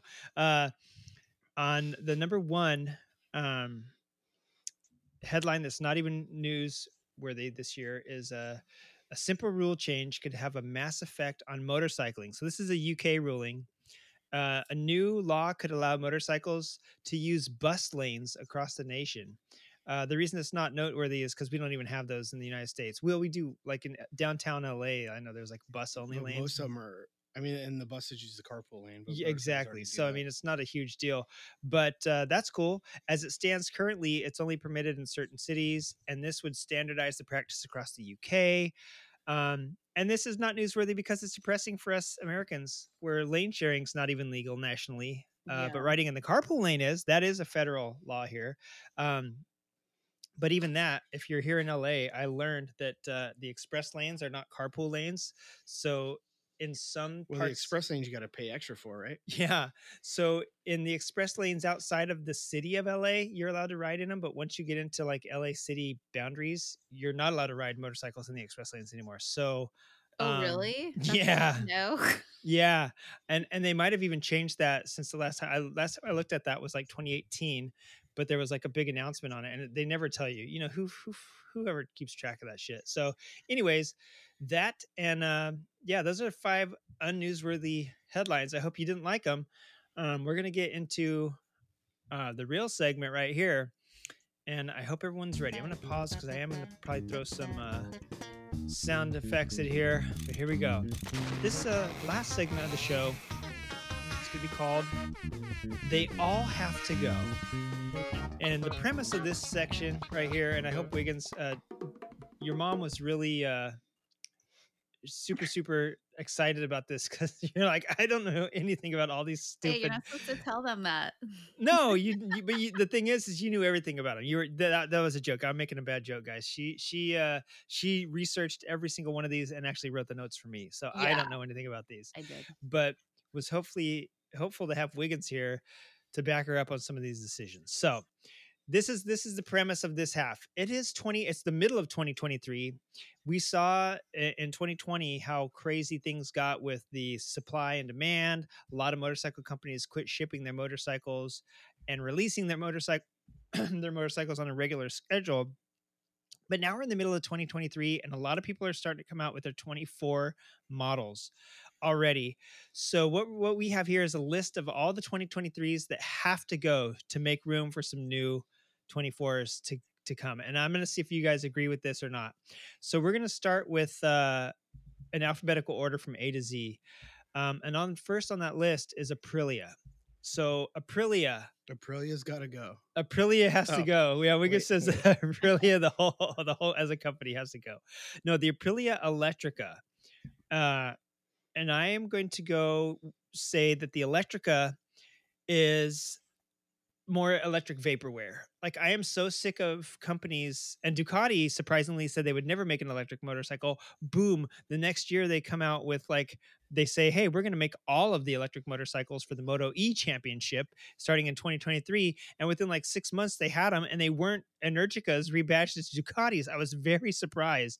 So I don't know what the hell, but uh, Aprilia they've been doing shit with electric ever since 1975 uh well piaggio has and piaggio owns aprilia but they have the electrica and you know nobody nobody wants this vaporware shit. If you have a real motorcycle just sell it and let's see how good it does. Do, uh, harley did it. If they could do it with the live wire electrica could be you know aprilia can put this out and let us let us be the judges for ourselves right? I'm sick of seeing all these companies have electric bikes and they're just like renderings that look it's hard to tell now with like photoshop and then you know the really good photoshops what's real and what's not um and none of these bikes are real so give up no one cares uh, no one wants vaporware and if you are going electric use the trofeo bodywork and not your stupid futuristic electrica like if you look at a cake i will punch you in the eyeballs because they are so stupid like they, they they Yeah. just look dumb And they're like a they're like an electric bicycle with no pedals. yeah with no But pedals You can't ride them on the street, but you can't ride them on bike trails. Yeah. trails. Like, yeah and they're expensive. and they're expensive so nobody wants that um, and if you're gonna make a cool electric motorcycle, make it look cool, right? Yeah, this looks pretty dumb. Yeah, yeah, Or, I'm sorry, but yeah. So okay, thanks. So number one, the Electrica has to go. All the other Aprilias could stay, and I love the V4s. You know, I love Aprilia. I mean, I love Aprilia race bikes and stuff. So that that shit could stay. But this vaporware and the saying you're going electric just so people will, will like you is not is, is passe, baby. Uh, the Benelli. So the TRKs, all of them have to go.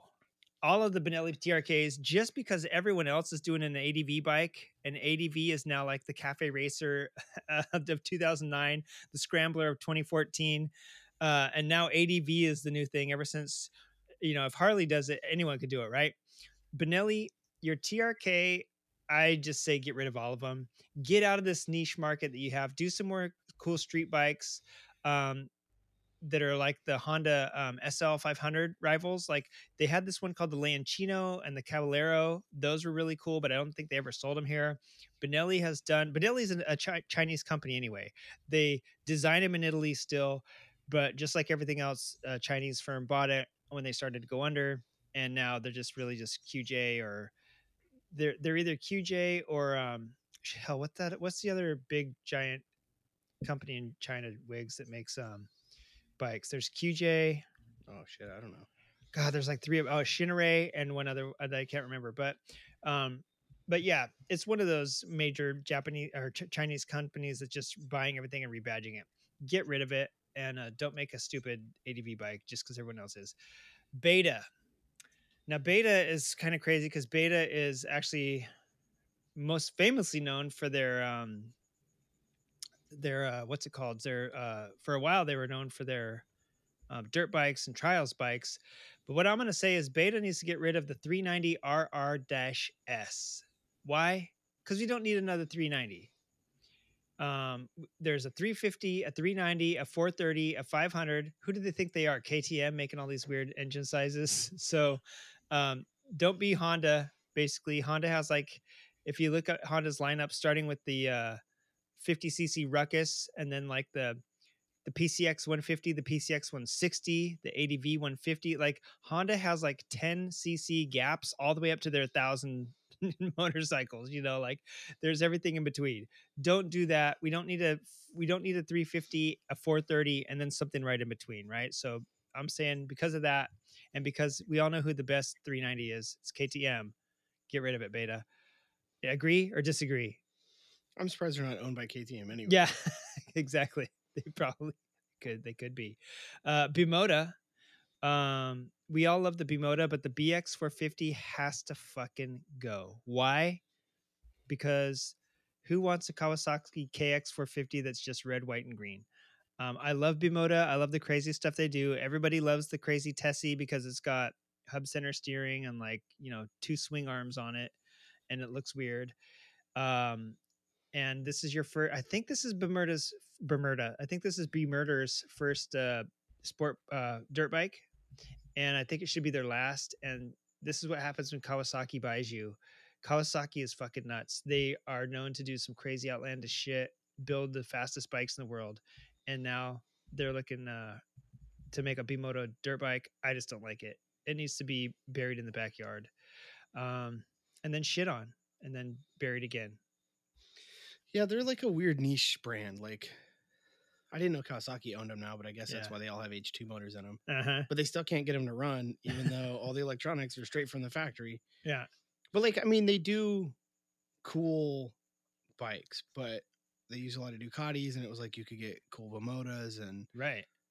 But they were so they're so niche. Like, it's I don't know. yeah basically what bimota has always done was take a bike that didn't run like if they had like they in the It didn't handle. didn't made handle, it not run. the- yeah that, that didn't handle they would use the suzuki motors and the suzuki bike suck to make frames and suspensions that made that suzuki motor awesome same thing with the ducatis um, and now with kawasaki's i mean the kawasaki's run and they handle if you watch world superbike they uh Ducati, or I mean Kawasaki has been dominating for like the last century in in uh, World Superbike. So I don't feel like Kawasaki needed to shit on Bimota and make them make a dirt bike now. I mean Kawasaki already has pretty good um, dirt bikes as it is. I don't know if Bimota can actually make a frame that's going to make a dirt bike work better.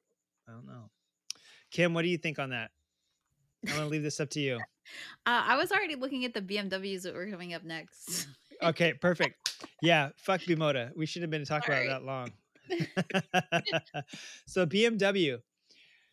Um, can BMW I like your notes on this. Can BMW just pick a model family to bury? Yes. So they started the craze of modular building back in the 2014-15 area with the R9T. That started it all because they took that R9T and then they made an R9T Scrambler, an R9T GS, an R9T um, Pure, an R9, you know, you name it, they made it. The R9T Racer, all of these things um, came off of one modular platform. Ever since they have run with it, much to the motorcycle media's chagrin. How about all the R18s? I want these to disappear. We already have too many cruisers. and BMW doesn't need- R9T. the R18. Oh yeah, uh, yeah. It's it a huge go. cruiser with a boxer motor. It's like a 2100 cc boxer motor. yeah, yeah, So it's like a 1050 per cylinder fucking motor. yeah. And I mean, even the big Harleys are get are like not quite that big. The, Yeah. And the Triumph Rocket is 2300, 2600. Who knows But what it's it's? a Everyone's three-cylinder. like, dude, come on, like who needs these big ass cruisers? I see, I do see that the the whole thing with the R18 was they're trying to go back to their original heritage. Maybe they they started this project long ago thinking about their 100th year anniversary, but I'm already over it. And they already did the same fucking thing with the R18. They have like the R18 the R18 Classic, the R18, you know, Doodad, the R18 Himmler, the R the R18 Noxflaka, the R18 Kraut Blaster. I don't know. I'm making up these names right now. I don't even think. Uh, There any- should be one called the Kraut Blaster. for yeah, sure. I was like, wait, why would they have one called the Kraut Blaster? I was trying to think it's sauerkraut. That's I don't know why they didn't just base a cruiser off the GS 1250 motor.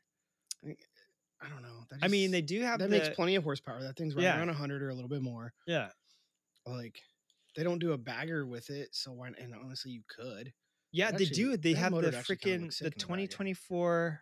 with the boxer motor. um they're gonna call it the Roxer or something like that, and it's the mm. R18 with bags, Yeah. which they came out with the K1600 bagger when they did the K1600 motor, and it looked like shit. They had Roland Designs help on Roland Sands. well, wasn't the help on K16 the inline six? Mhm. Yeah, And so that's what I'm saying. that's more of a Goldwing rival though. yeah, and they are, so they already have a bagger of that, and then they are then they're kind of copying it with the R18s. I just wish they would like just bury the whole R18. I'm sad they even came out with it. It's been a controversial bike since it came out. That's what I like. I'm agreeing with you. That's why I think they should just do a cruiser based on the Yeah. On the GS 1200 motor. Yeah. Well, they do have the um the R1200 RT, which is still like the uh uh like the cops use that bike and that's a pretty good cruiser, you know what I'm saying? Like that's exactly that is exactly like the GS motor in a cruiser and it works. And now when the GS jumps up to 1300, the R is probably to uh the RT is going to probably jump up to 1300 as well. So there you go. Boom. Wiggins solved it. Thank you for this notes, Kim. Wig- and Wiggins solved it. You You're guys Are, welcome. you guys are a wonder team. Uh, Buell. I have so much to say about Buell. Dear Bill Melvin, Buell never made cru- when Buell owned it. He never made cruisers ever. Wiggins is getting attacked by a hummingbird. I think. Yeah, what is that? Uh, there was a hummingbird that came in here before you got here, but uh, I think that's a um, a death hornet or whatever the murder hornet. So Buell never, ever, ever, ever made cruisers. Buell, Eric Buell, ma- made you know took these crappy motors. He likes sport bikes. He likes he was sport a bikes. He was a racer. and he likes sport bikes. Before he was hired by Harley, he was already taking shitty motors and doing what Bimota does, building bikes around them, using the motors, building his own frames to make his stuff. Then he got hired by Harley and he worked at Harley just to have some motors that he could build some sport bike frames around. I believe he actually worked for Harley before, and then he left and did his own thing, and then went back as they kind of bought him up a little bit, Yeah. which was good. I don't know. I'm still bummed that Harley shut down Buell anyway. Yeah, I mean, a Like- lot of people were, but now that Bill Melvin, Bill Melvin has taken over, do you know he? This Especially is as they build the Pan America. Like, yeah. Bet Eric could have helped a Yeah. little bit. Oh, and the fucking Nightster that just came out that uses the um that the- same motor. the Bronx that was basically going to be the Bronx. Like he's oh, probably that's the same motor as the Pan America. It's just different sizes. yeah, yeah, The yeah, Revolution X is that what they call it? yeah. And he he they haven't ever come out with the Bronx yet, probably because Eric Buell. No, they dropped the idea. yeah, But then you look at like the um FTR. India and the FTR, like the Bronx would be great. I know, You know, it, it's I know. I Travis know. Pastrana is like making that things all sorts of like, you know, popular, and it's like, and I know a lot well, of just because Indians actually spending good money in the Pro- right places with marketing. yeah, well, there you go. Harley can't figure that. Well, out. also, if you're going to jump a fountain at Caesar's Palace and jump buses with a relatively stock bike, there's no Harley. Oh, the Pan America will do it now, but but the but it wasn't FTR they- came out before the yeah, Pan it wasn't America. when he did that. Huh? It wasn't when he did that. But I have to say, so you're you're kind of talking about the Super Cruiser, right? That's your beef. Yeah, I think putting all my disdain for RSD aside, um, first of all, I think that bike is awesome. the super the Super Cruiser. Yeah. All right, I Tim, also hang on one sec. I need to turn Wiggins off. We're gonna get in a fist fight.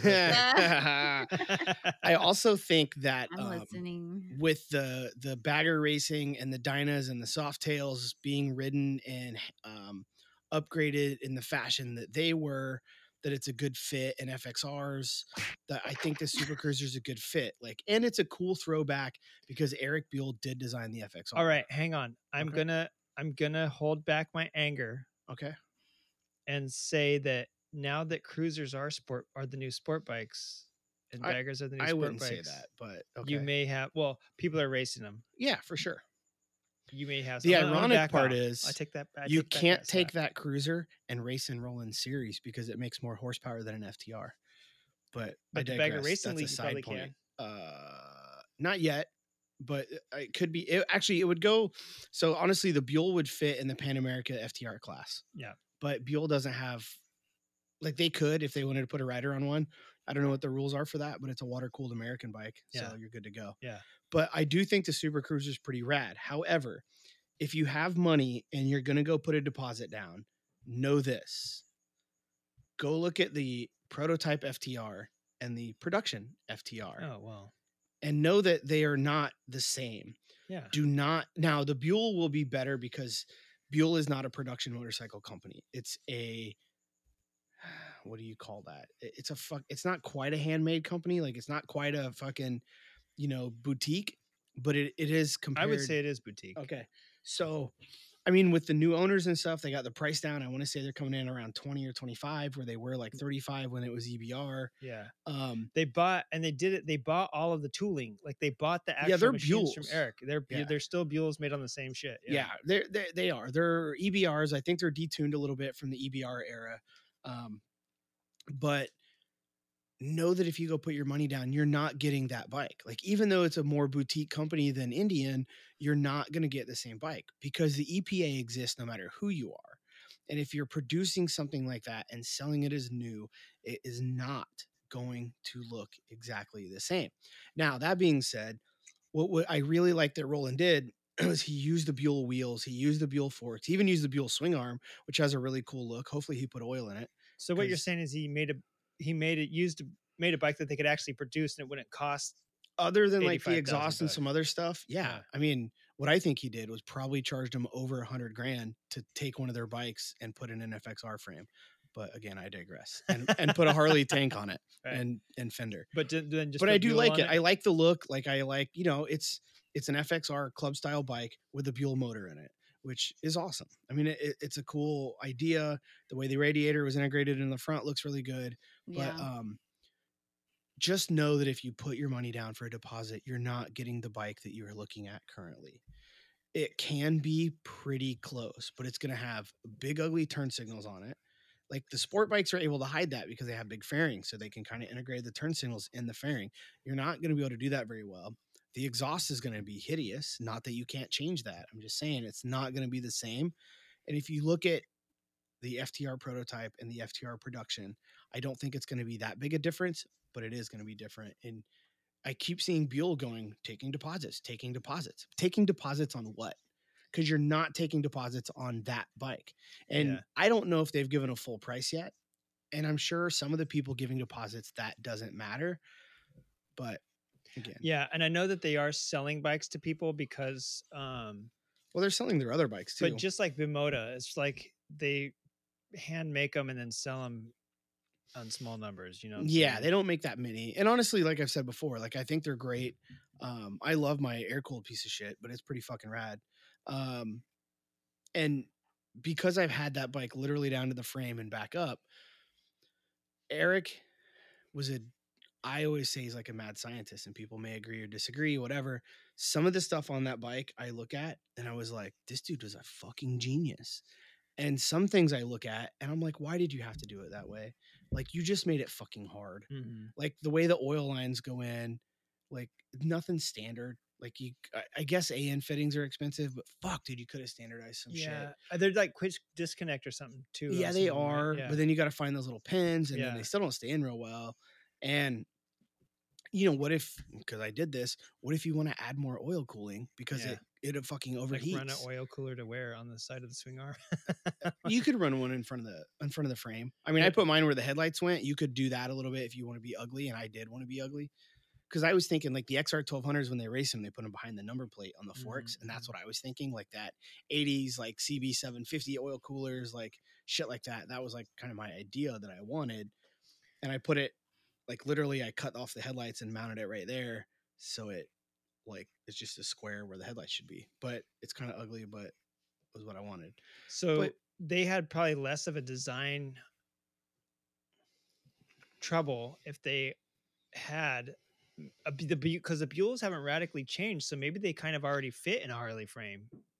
Well, it's a different. You got to think. Like I just saw a Super Hawk motor in an FXR frame, and a couple years ago, a guy did a Goldwing motor in an FXR frame, but the I mean, Super Hawk didn't fit very frame. well Yeah. because if you think about, so this is kind of, in my opinion, where Buell failed. But if you think about a Ducati and an RC51 V twin, they're 90 degree V twins. The front cylinder is relatively straightforward. It's almost straightforward. I guess the RC's got a little bit of angle. The Ducatis are about, they're pretty straightforward. That's why they call them an L twin because it's like almost. Well, because it's a 90. Yeah, they call them an L because the Ducati is like almost straight up and yeah, straightforward. yeah, yeah. But they are 90s. Like Honda and Ducati in racing figured out that the best angle for a V twin is 90 degrees. Eric Buell decided to shit on the Japanese who won fucking everything, especially Honda, and the Italians, and go, I'm going to do a 65 degree V twin. It's better. And like again, I think he's a mad scientist. I think he's a fucking genius. I think he did a lot of things super cool. I listened to an interview with him about the uh, perimeter break, and his reasoning made sense. But I think if it was as much better as he says it is, the Japanese would also. do Yeah, it. there's a lot of people But- that switch those out. yeah, he was like, uh, um, fuck, who wrote it at the end? Um, the guy that uh, he's even racing hooligan now because Danny he'll race Eslick? Eslick because he'll race anything. he's with the he's the last guy to win on that in 2009 when Buell won the uh, AMA. Also, slow your roll with Buell winning a fucking AMA. they took an 1125 and won a 600 Uh, class. At the same time, wait. Ducati was in a 1199, had to run a thousand class. Mm. I didn't realize it was a super sport class. I guess. Yeah, no, it was AMA totally handed that to him. They go, oh, yeah, we'll let you run the 600 class. Fuck that. I don't, I Yeah. 100% disagree with that ruling, but I guess I don't run the AMA and I didn't want an American company to win. I don't really care. Like, I want him to win, but again, he could have built at the time, he could have built a 1200, you know, and the 1125Rs made really good power.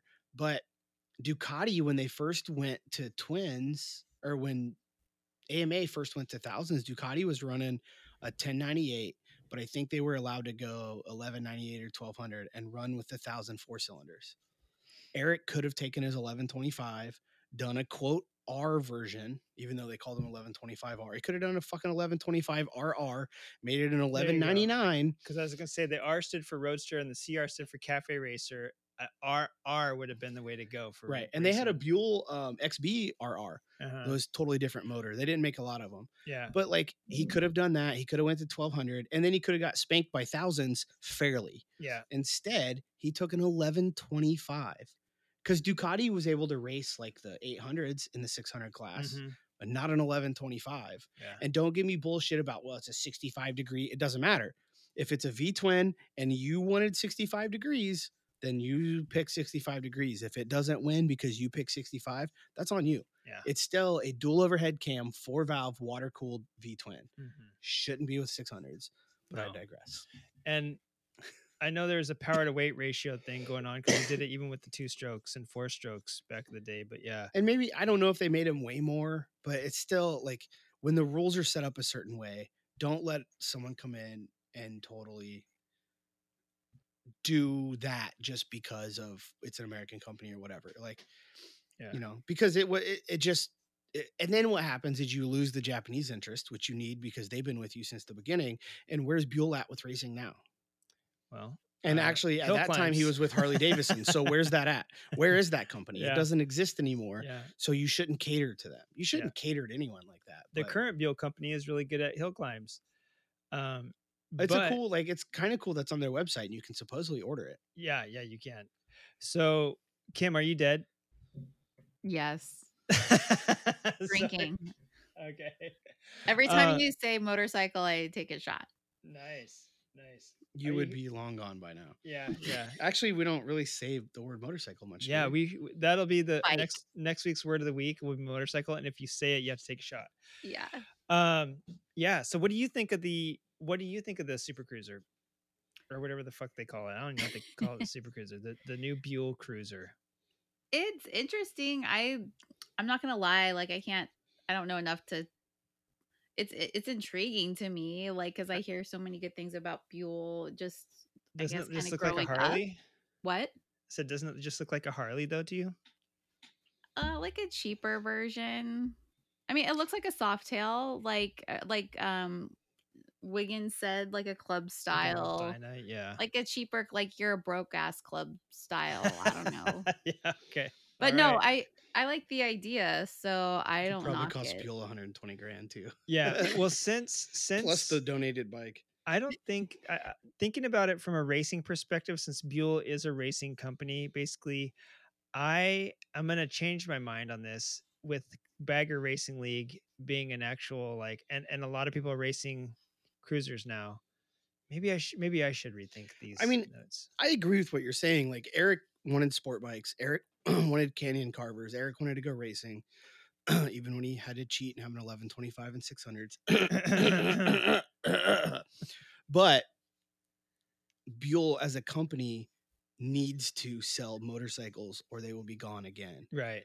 And if this is a way for them to sell motorcycles, like Honda builds cruisers, Yeah. you know, like Harley built, well, they don't really build a sport bike. Harley builds an ADV bike, even though that's not them. Like, So if it's going to sell bikes, it's going to sell bikes. So even though I don't want to talk about Bimota anymore, you think they should sell dirt bikes now and cruisers? I think they should sell bikes that run.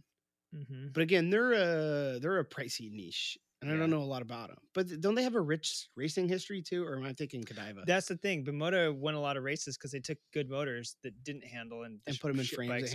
Yeah, I mean, there's a lot of that. Cagiva was the same way, right? mm-hmm. um so that uh, i don't know i mean that that is what it is like i think in the motorcycle world there's a lot of those companies that that's how they can get by yeah. that's how they can survive Well, Buell can survive because they're kind of doing it as a hobby. This motorcycle company, uh, i'm sure they still have shareholders. They still have to profit. Maybe, maybe. like they're not gonna run at a deficit. Um you know and they have i really like their new bikes and they're at a pretty decent price point. Mm-hmm. i'm just not in the market for a new sport bike. Um but they have a naked one that's pretty cool too like you know i don't know how it compares to like a ktm 1290 but it's pretty rad. Like i think they're doing a lot of cool stuff. Yeah. my question is and i like i like this about ducati i like this about ktm does the same thing i like companies motorcycle especially because car companies kind of do it you just don't know it that use kind of a modular motor system where several bikes have the same motor Mm-hmm. like dude if i blow a rod out of my ktm it'd be a lot of wiring but i can put a 990 motor in it i can put a 950 i could probably put an rc8 motor in it you know like there's that lc8 v twin if i put a car if i find another carbureted one somewhere it's probably a bolt-in motor Mm-hmm. And that's really cool and you can go to like ktm's still not a big company you can go to a dealership and you can get parts for like when i bought my crash ducati right i needed a clutch basket.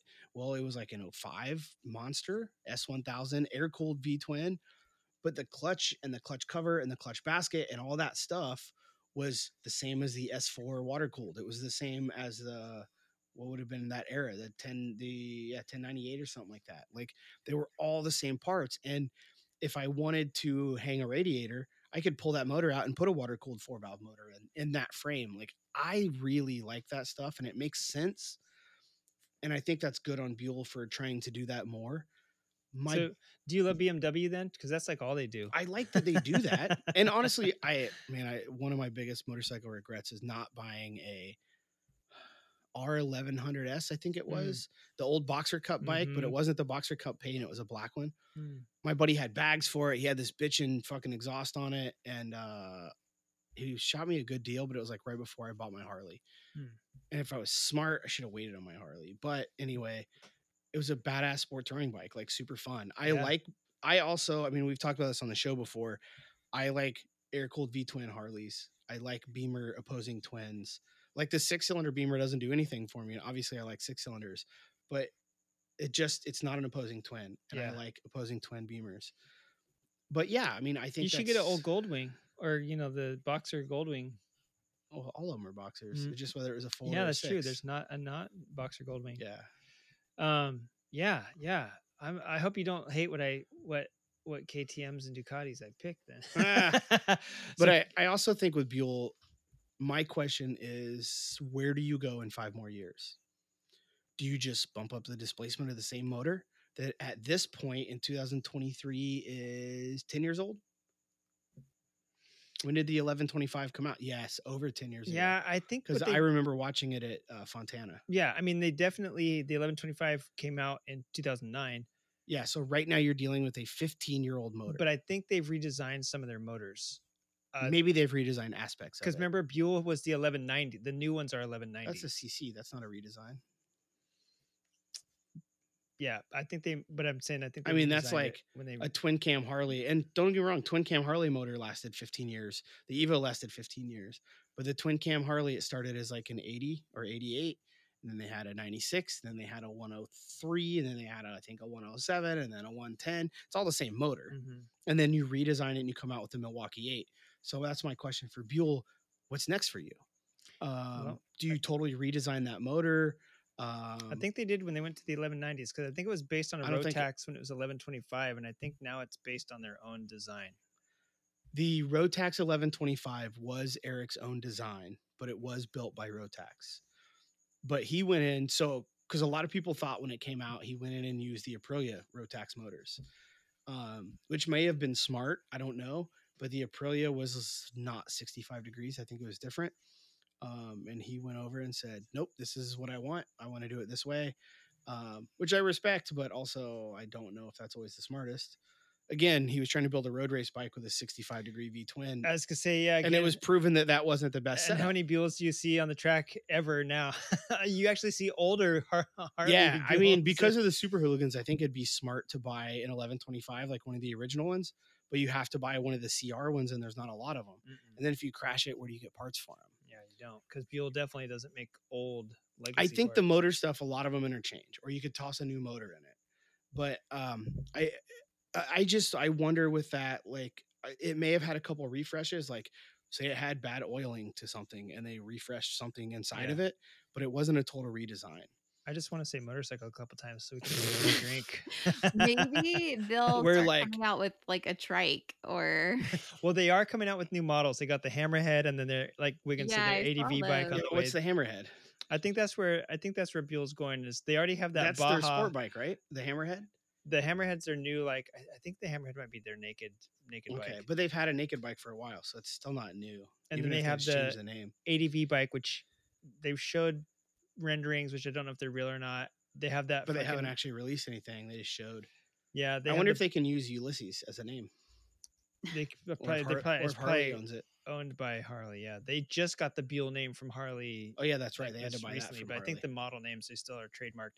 But um, they have that 1190 Baja bike that you can race. So they have like a dirt bike that's an 1190 plus a hill. Climber. I thought that was a hill climber. I didn't see They're a both Baja one. 1190s. Do they do both? Okay. Yeah, but the hill climber has the swing arm where the Baja bike Oh, okay. does it. It's basically the hill climber with the different swing arm. Yeah, it's like a dirt bike chassis with, Uh, and it's kind of cool, but it looks like a Oh, the fucking. Dune it looks like Racer? Yeah, the it Dune looks like Racer. Mark the Butcher I- built it or something. Like it looks like a hooligan dirt bike. yeah, and I think that's where they're going. Is just more bikes, really. But I think the thing with those is they're super, super, super niche, and hill climbers are fucking hillbillies, and they don't have money for a hill climb Buell. They'd rather take an old fucking GS 1100 air cooled motor and stuff in their old Honda CR 250 out. Yeah. Well, what Buell does is they probably their factory team because there's one guy that's winning right now. Yeah, but the- factory teams don't sell bikes. You they don't give them sell bikes. You give them the bikes, right? That's how they're that's how they're winning the hill climbs because they have to keep their name in the in the thing. Yeah. So we got to move on. Uh, I, I thought Buell would be the lead. I thought Buell would be the shortest one. It's literally one sentence. Can Am. Uh, so Can Am. I got two categories on this one. On the motorcycles, bro. Where are the motorcycles? yeah, so I don't even see them. yeah, you have to go back about two years years. to see when Can Am was saying that their they gave model names and everything, and they were electric bikes. Can Am was huge in the '70s. They were the motorcycle company to race if you were into motocross. They won everything. Only for a couple of years until Honda started Until the racing. Elsinore. yeah, Honda started racing the Elsinore, um, and then Suzuki, like the Japanese, came in. But Can Am was the name in the very first uh, motocross bikes, uh, winning everything. But and then they went away. So where are the motorcycles? Harley has a QJ bike right now. Honda has 400 uh, bikes that are under 650 cc's that are all cheap and they're made all over from from being made in Japan to being made in China. Why can't Can Am get something on the showroom floor? Where are the motorcycles that you promised us two years ago? And we haven't heard a peep. And and they were electric, but everybody's talking about electric now too. Aprilia for fuck's sake. So where's these goddamn electric bikes at?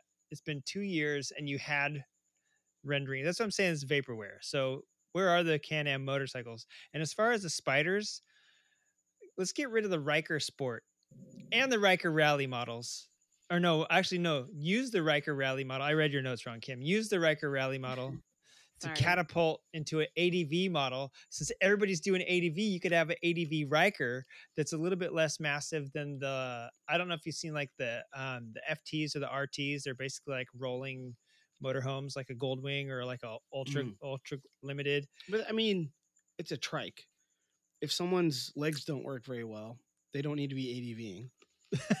no, that's the perfect reason they can't ADV. So you need to build this Can-Am Spyder uh, and quit ra- r- quit wasting the Ryker body on. Uh, And I like their. I don't like, but I'm saying I think their touring models are the solution. I think if you're old or whatever reason, and you need a trike, save money off a Harley, save money off whoever else makes trikes, a Goldwing conversion, and get one of those. Like the Tadpole setup's probably a lot better design, and why not? Like yeah, I think if you got to buy a trike, that's the way to go.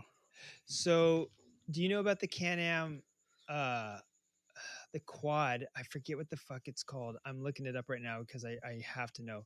But basically this, they already have a quad and it's not the Outlander that I'm thinking of. It's some crazy oh the Renegade. Oh my god, if you look at a um if you look at a Can-Am Renegade, this thing looks like one of those things that like the mud weasels from Mississippi take down into the you know, and that they float across rivers and shit and go mudding in. It looks like a swamp buggy. So if you take a um Can-Am Renegade and just take the wheels Oh off of that God. off of that ATV and um uh It looks like a rhinoceros. yeah, yeah, yeah. I'm gonna show Wiggins. Here, I'll get the pickup right here. Like, go So- to the wild animal park. Yeah. So check this thing out. Take that, take the wheels off of that, and put it on your Can-Am Ryker street vehicle, and now you have the perfect ADV trike. No, but that four wheeler's rad. yes, because a lot of the four wheeler companies are doing those like weird lifted, mu- like mudding weird ones. Yeah. Can-Am and Polaris specialize Yeah. in these. Oh like- yeah, dude, those yeah. hillbillies love that shit. Yeah. But as far as putting on a strike a trike with plates and calling it ADV, no way. Dude, you have to. That's the only way for Can-Am. ADV's hot right now. Everyone's doing dude. But if your legs don't work, you shouldn't be ADV. What's the only way you can. I cry. Uh, I cried double. Uh, uh, double negative on Wiggins is. Uh, oh, you can just throw that board out of the way, Wiggs. Uh, he's yeah, he, yeah, they're dead. He's gonna come hit me with the board in a minute. That's the little thing we do to tell each other, uh, you know, how we're doing on the show. Um, so yeah, uh, Ducati. While Wiggins is out taking a pee, I'm gonna try to power through uh six brands right now because I should have known Buell was gonna take up a whole hour. Oh yeah. so Ducati. Uh, this note goes straight out to Claudio Domenicali. Can you please bury the Diavel and the XDiavel and make a gulp dirt bike? Right? Would you like to see a Ducati dirt bike? Bimota's making one. They're doing that thing, and it the note says it kind of sucks. Did you write that or did I write that? I don't know. It's triple X's, so I probably wrote it. Yeah, hell yeah. It sucks. Uh, but you can do it, right? But better because Ducati, you know, who would, wouldn't want to see a little V twin dirt, dirt bike? Uh, and uh, maybe a reasonably sized ADV bike that's not just another version of the Scrambler. But then I realized they already do have the Desert X. So uh, that's my stupid. Smaller than the Multistrada and the Desert X. Um, I don't know.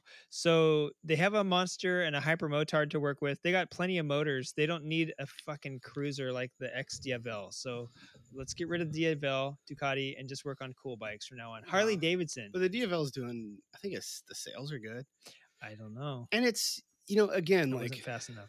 I know. if if Ducati's got if, like why does Ducati only allowed to make sport bikes? Why can't they make their little cruiser? Yeah, yeah. oh, I would take that. I would take a Ducati Cruiser. Didn't That's what the Diavala is. It's a cruiser. No, it's like a power cruiser though. Yeah, I'm but it's a cruiser. It's which is perfect because you're Ducati. But you don't need like an air cooled shitty cruiser. Didn't you Ducati used to have a shitty air cooled cruiser called like the um Grand know. America or something? They had a like lot that? of shitty bikes. Why would you name it America if you're Italian? Well, because you I mean, love- Ferrari has a car called the California, and I can't figure that it's out. all. because they love the op- they don't have open roads with chicks in bikinis like we do here in um, California. Uh, Harley Davidson, please get rid of the Pan America. It's a great bike for a few months, but it's not even in his Harley Davidson's historical wheelhouse. They could make the Bronx, which thanks to Eric Buell actually makes sense. which is also not in their historical wheelhouse. but they did used to race KRs back in the day. Yeah, And but- the KRs turned into the XRs, which they also raced on dirt and street. Racing racing is part of Harley Davidson's wheelhouse. They've done it ever since all motorcycles look like bicycles. ADV never has been in Harley Davidson's wheelhouse because that's a fairly new. but that's a fairly until new- 15 years ago, 20 years ago, it was in no one's fucking well, it was in wheelhouse. BMW's wheelhouse. And Cagiva, actually, the elephant. You remember that? Like the Dakar rally bikes. like, Yeah. were basically what ADV bikes kind of came from. I think the Pan America is doing well. It's very interesting. I see a bunch of um, Harley influencer chicks riding them because they get them for free to go ride. Yeah. Yeah. Um, Here's I this. see a lot of, but I do see a lot of Harley people riding them. And my question For is, how long? Well, yeah, because that's what's funny is like you have these like hardcore like Harley Harley people, right? Who never have ridden anything else, and now Harley builds an ADV bike, so they're gonna get one. Like, you could have bought a different ADV bike a long time Yeah, ago. I You know, I didn't buy one a long time ago because I didn't have any fucking money. That's why BMW made the R18 because they're like, oh, Harley's gonna jump in our fucking game. We're gonna jump because BMW GS. We're gonna jump in Harley's game with the cruisers. Harley's doing okay marketing the um, PA. I've heard it's good. It's got some cool stuff, It does have some cool stuff, but it's not. It's also technically challenged. It they they do break down a lot, and you probably will never hear that from anybody from Harley because you never hear anybody bagging. Dude, I know Harley people running break- super hooligans in them are blowing the fuck out of them. Yeah, they have some weird stuff with them. I guess right before rev limiter, um, some engineer I guess heard the term like banging the rev limiter. So and they literally wanted to bang. so no, so to soften when you hit the rev or hitting the rev limiter, right? So from what I understand, and this comes on pretty good authority, like mechanics that work on them, that but right before the rev limiter, the motor leans out Mm, so that it doesn't slam against the rev limiter. right. Well, It kinda I- tapers Speaking down. to any Harley engineer that may be listening, and I know a couple of you might be, um, a rev limiter is not a physical thing that you slam into. a rev limiter on every bike that I know about Is the is a spark cut. Oh, no, on okay. on old bikes it's floating the valves. You're floating the valves, but it's a spark cut. It's just an ignition cut. It's not a Mm-hmm. physical thing. Now, out of the exhaust pipe, it makes a lot of noise. And as racers, we like to say, I was banging the rev limiter or I slammed it up against the rev limiter or whatever. It's not a physical thing.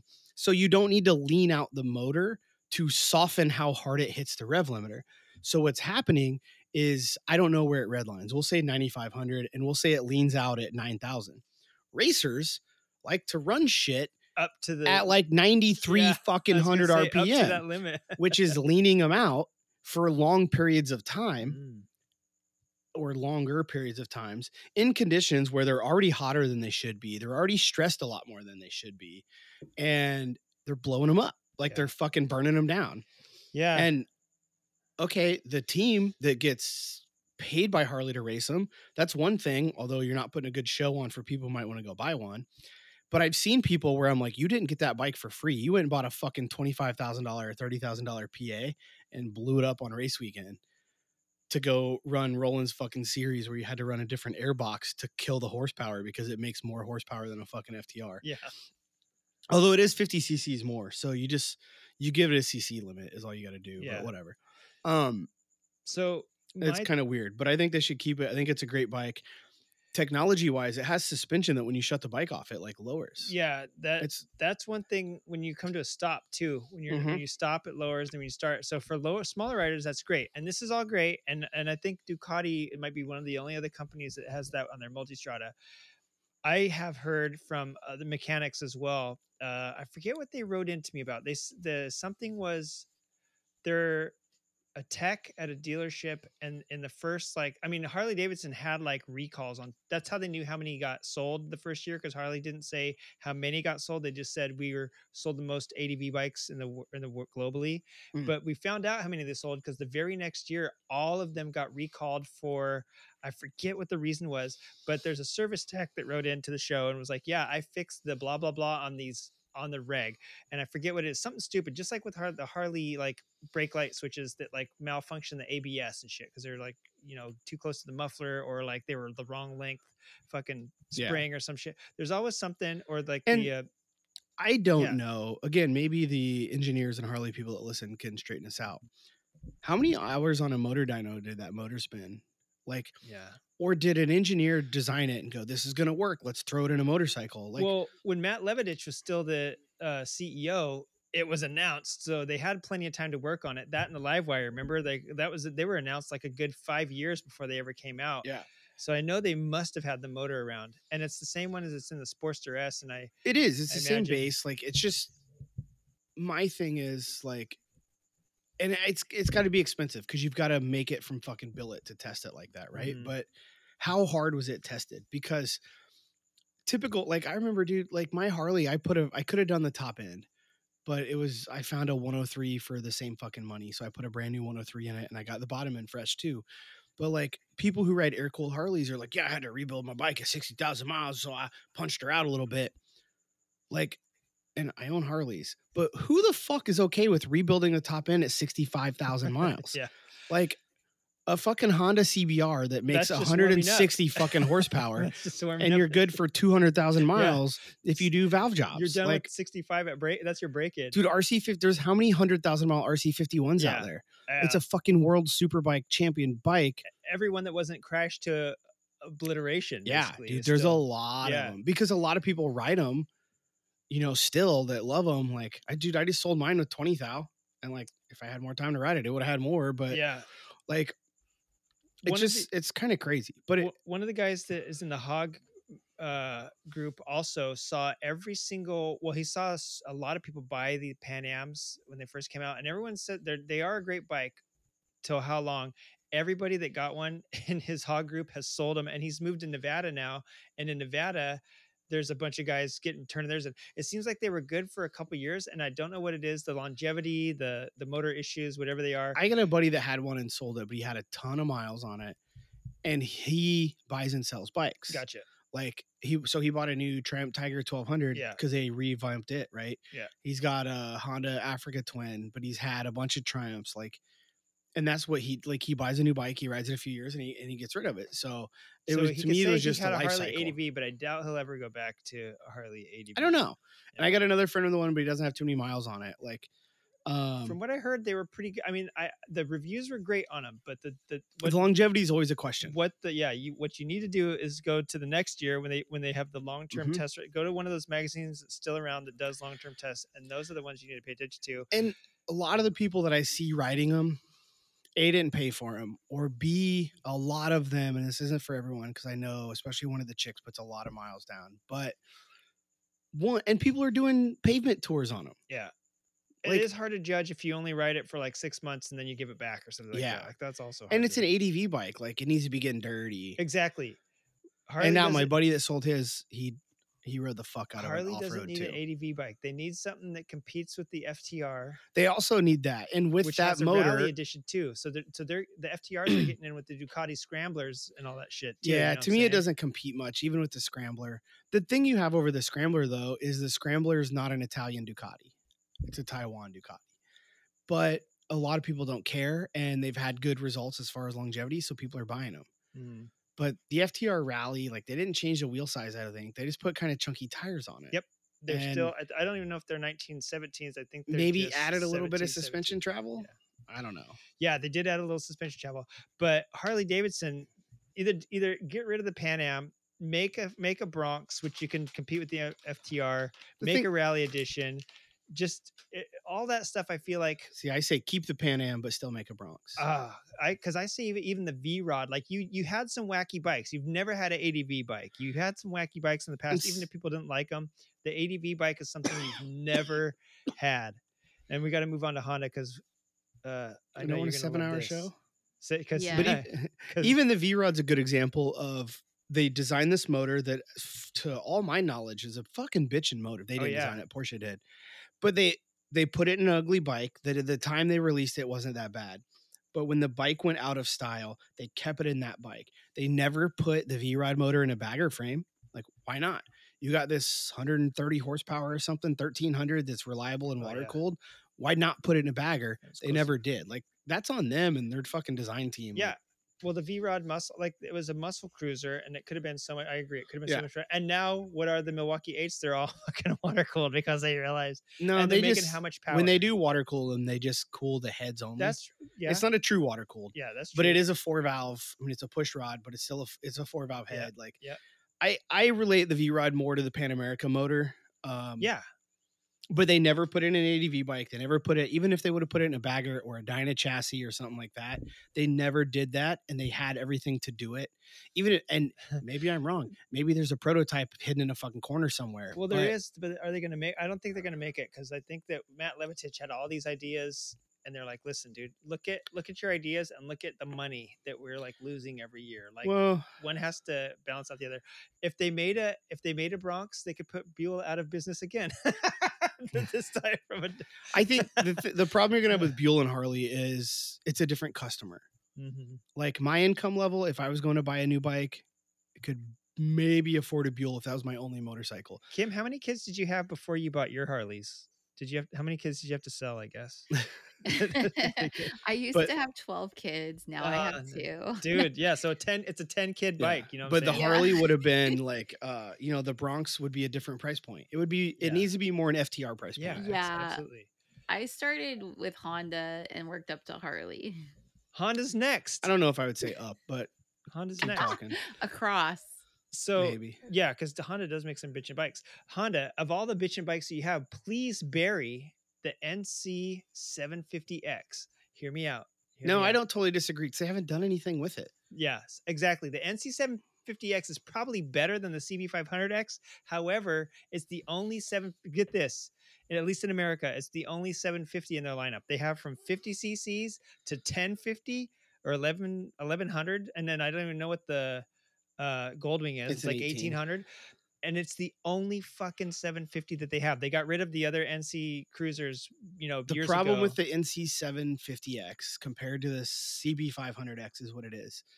Um, they again back to being modular and simple. yes, it's not. It's a CB500X hundred percent different bike. Yes, yes. If they would have designed the motors similar and designed the mounting points similar and had a very similar bike but with a 750, it would make sense. But they didn't. It's a hundred percent Yeah, different. and it's the only 750 for some reason. It's not even a sleeved like the 650s aren't even sleeved down s- 750. They're just they're totally different. Yeah. Everything's different on them. And supposedly, why. so I was looking into them before I got my KTM as like kind of a cheap ADV bike, and they're not as cheap as I would like them to be for what they are. Yeah. I think they look cool. I'm sure they ride okay. They're super easy to work on. They have the old screw, old school like screw and lock nut valve adjustment, Mhm, mhm. and you can get to it real easy in the front cylinder. And I'm, or both of them are front. It's a parallel. it's a parallel. So you can get to them pretty easily to maintain them.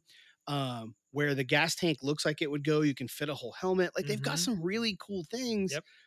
But you're right; it's a weird displacement in a weird niche, and it's and the it's same. and it's not a good ADV bike. It just looks like an ADV uh, bike. yeah, it's basically It's the got mags same on it. as the CB500X, just a little bigger. And when Chris and I were in Columbia, we saw a dude on a CB 500X, and I was Mhm. like, "Dude, those spokes are red." No, he fucking had spokes put on. Yeah, like that's the thing. They You can come get a rally raid kit for either bike, and it's the same. So why not? Here's the thing: the CB500X in 22 got dual front discs, and the CB750 didn't. Like get any upgrades. It got dual front discs. Got it got like adjustable ABS where you could just turn off the now what back for off road. Like Honda just talked about or just teased a uh, mini Africa twin, right? Um, it's been in they.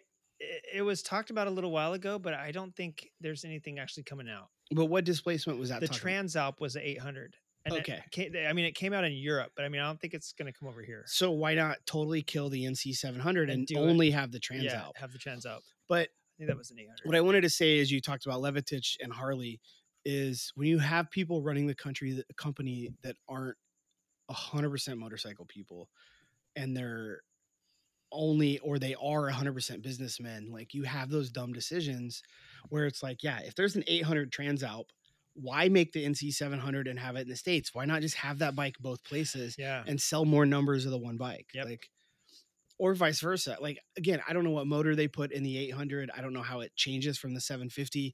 The 750 was not a high horsepower 750. Um, you know, not like the um, the Yamaha 700 Tenere. Yeah. well, But- th- speaking of the Tenere, Yamaha just made the R7 sport bike, and Yes. Suzuki and they had the seven- MT-07 naked on the same platform, Yeah, similar platform, Suzuki same motor. But Suzuki still have 750s, but this parallel 750, if you made a sport bike, at least you would have some parity there. But there's no other thing that compares this. So just get rid of it. yeah, bury it. I agree 100. percent Get rid All of right. that fucking. And I really like that bike. Fucking dump it. yeah, dump it. Husqvarna, please, for Why- fuck's sake, dump KTM. Dump them. KTM dump Husky. Oh, just we're just doing bikes. Our whole companies. We're doing bikes. Please bury the Svartpilen 401. I'm just now re- realizing that That's Svart, the weird like futurist. No, or is that a 701? The weird futuristic like cafe looking. the Svartpilen's a little bit like that. The Okay. Vitpilen, yeah, maybe maybe it was a Vit Pillin. Svartpilen, they're they're both kind of wacky looking, but Svart is just like Schwarz, which means black. So Svartpilen means black arrow, but it's leaving a black mark on the review cards. It's basically a 390 Duke, but it sounds bigger. Sounds like it's 401. Is it Uh, the same motor? Probably. I it does it shares most of the 390 Dukes components and running gear actually. Okay. So yeah, it's which is smart. Again. KTM likes to do kind of that modular Yeah. system, and I, I maybe it's because my background is manufacturing, but I fully support the modular yeah, setup. it, it even includes the sh- the chassis, but it's all shipped from India according to uh, Motorcycle News. So if you're getting a Duke 390 at a higher price tag, but at least it's assembled in Austria if you get the Duke. So I think they're assembled in Austria. Maybe those are assembled in India as well. But yes, so just get rid of the fucking 401s. All of these 400cc bikes actually from no matter from Honda now as well. Honda's making a few bikes in China this year, and anything that was a KL X or KX, I forget what it was, KLX. When I looked at the VIN numbers from uh, last year, was made in India. Uh, so Kawasaki was having a lot of their bikes made in India too. So a lot of shit's being made in India. Speaking of India, Indian. I'm not sure which Indian model needs to be buried, but I feel like that SNL skit about Aerosmith, um, their greatest hits from 1994 with the song Crying Crazy, Amazing Crazy, Crazy Crying. I don't know if you guys ever saw that skit with Adam Sandler. Uh, if you are listening to this and you're too young, you don't even know you missed out on some of the uh, the greatest years of Saturday Night Live. But they did this thing on Aerosmith, how every single song sounded like crazy or crying or amazing. Right. And they did amazing crazy crying. like it was rad. So I feel like that because you have the Scout, the Scout 20, the Scout Bobber, the Scout Bobber 20, the Scout 60, the Scout 20, uh, Bobber 60, the Scout, you know, so you might as well have the Scout Bobber 20, 60, Bobber 60, just like crying amazing, crazy crying, crazy crying, right? Just figure fucking one out and bury it so we don't have to get started on this shit because I don't even want to get started on the Chief Bobber Dark Horse models and all that great shit. So Indian, quit doing this fucking mashup of shit and just make one one thing because dark you add dark horse to all the models and limited and it doesn't make any difference they're just the same fucking thing different colors and different trim levels so but I feel like because it's just a paint job, like what's the big deal? Like it's smart on their end. They're they make like four bikes, right? And they just paint them different. And like then they have like two versions of that motor, and you can get a big Look, motor, a small motor. this one has different handlebars hey now it's a bobber or you know what i'm saying and a different I don't fender. disagree with Boom. that. Yeah, it's I a- know a it- couple. Like some of my friends ha- ride Indians, and they all look the same. Like I don't like know if I would Junkie admit says, that. And wait a minute. okay he said he didn't know if he would admit and that and second of all, that you know let's not talk shit on Indians. Indians looking like anything. If you've seen the new CVO Harley, that Yeah, that looks looks like a challenger like an Indian. No, I don't say I'm not. I didn't even get to finish my sentence. My I didn't even get to say. Oh, you didn't need to. You said I you had friends with like friends shit. on Indians. No, it's just when they change. Like I, I can't tell the difference between them. Like like Junkie was saying, like all the Yeah. scouts. So I stand by my statements. Don't be friends with them, and don't make fun of how they look because the new Harleys look just like them. I like the old old Indians, like where there's character. That would have to be pre 1952. Okay. Otherwise, there was no Indian in existence. Yeah, actually, Indian was Or is till it 53? yeah, They lasted 51 years. yeah. That sport chief is. They lasted from 1901 to 1953. I don't know. I like uh, a buddy of mine's got one of the like Dyna looking ones. I think don't that's which it has like a fair, kind of like a club style, fa- like fairing. Looking. I think they come naked. I think he maybe put a fairing on it and he made some cool like little bags for it you can get. yeah. But it's kind of cool. And Oh, again, you're they're faster. friends Like with them. yeah, I will always be friends with Ethan. And uh yeah, they're I don't know. They make more power. They're probably I, I mean, everyone I know likes them. No, they're better bikes. Our in our our uh, m- m- police here uses Indian. I didn't know that till the parade. The I didn't um, either. Really? Yeah, during the no, they're a better bike. The only way Harley can win at the racing is the rules are because they're not they're not really favor? comparable. So the rules allow Harley a lot more things. And then there's a lot of more companies that make stuff for the Harleys, so they're easier to build. Who's speaking about? Whose house are we watching the bagger racing uh, this? If I was smart, I would just be there on my Buell. But I'm gonna be in no, it's this weekend. I'm gonna be leaving Sunday morning. come up, I won't be here. All house. Where are you going? You going to San Diego? Yeah, uh, yeah. Uh, so Indian, pick one. Uh, Kawasaki, please bury the Concours 14. I mean, technically you did, as it's not for sale as a 2023 model, even in Canada yet that I've seen. I, didn't check the websites today, so I might be wrong. But you already have the Ninja ZX14 that everybody forgot about as the largest Spark sport touring bike. As soon as ADV happened, everybody quit forgot about sport touring bikes. So now what they're doing is making smaller shit like the Suzuki GSX S1000 GT Plus and the Ninja H2 SXSE Plus and all that fun stuff. So what did you make? Uh, what do you get for burying the ZX14? The largest, uh, uh, and the Concours 14, rather, I meant the largest uh, sport touring bike in the world. You get the Eliminator and I can get on board with that because it's a 450 and uh, which is a little bit more reasonable than 1400 cc's unless you want to do a road trip.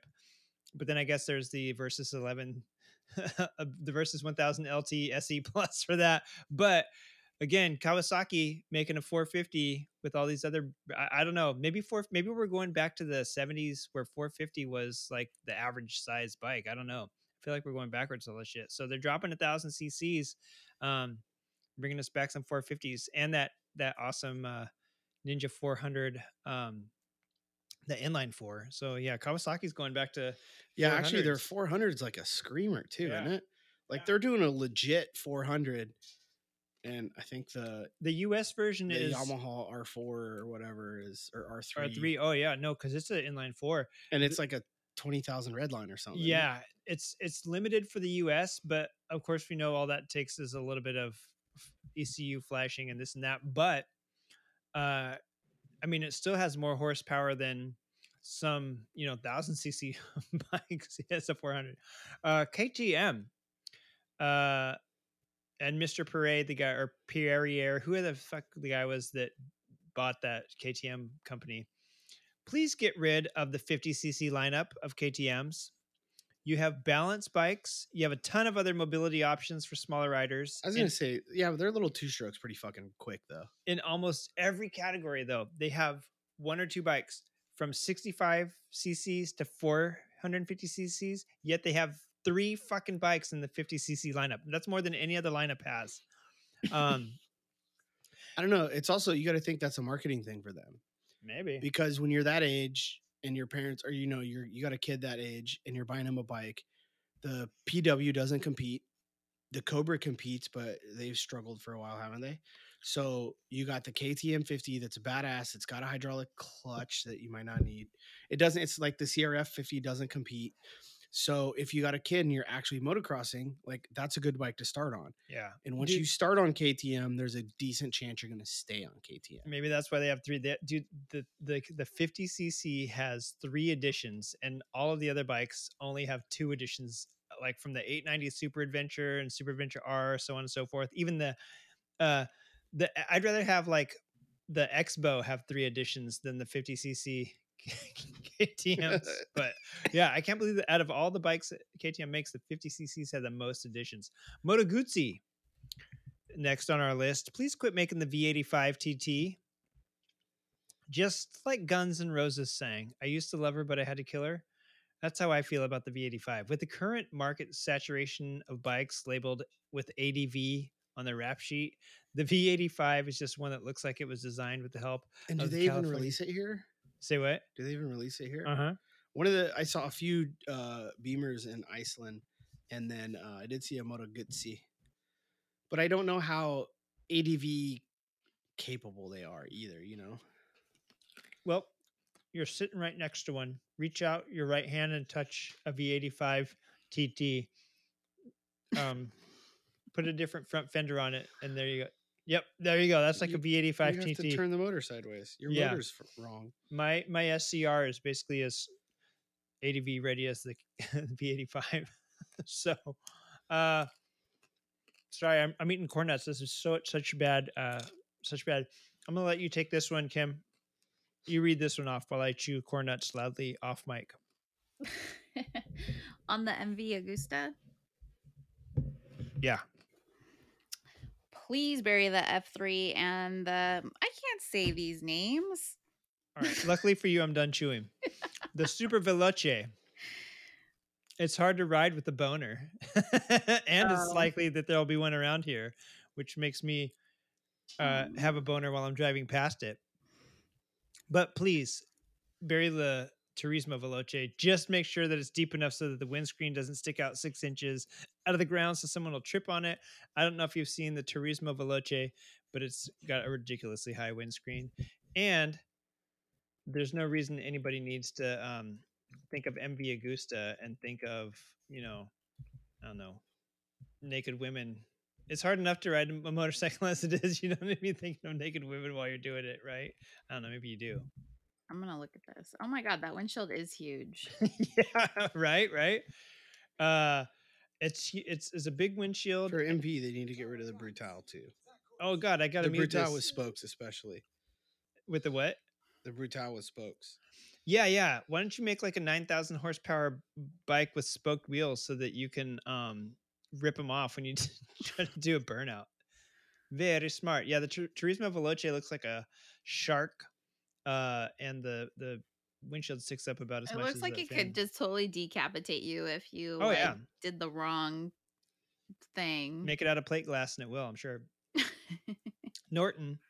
Let's move on to the ends now. Uh, yeah, what do you think about that Turismo Veloce? How deep would you have to bury that so that the windshield doesn't stick out of the ground? You have to bury that thing a good eight feet deep. that that windshield's so high your passenger won't feel wind. Um, I'm going to move on to Norton. Norton, just please bury all your motorcycles because people don't deserve to be cheated out of a, a pension or benefits. Mic drop. I didn't you. even know they were still around.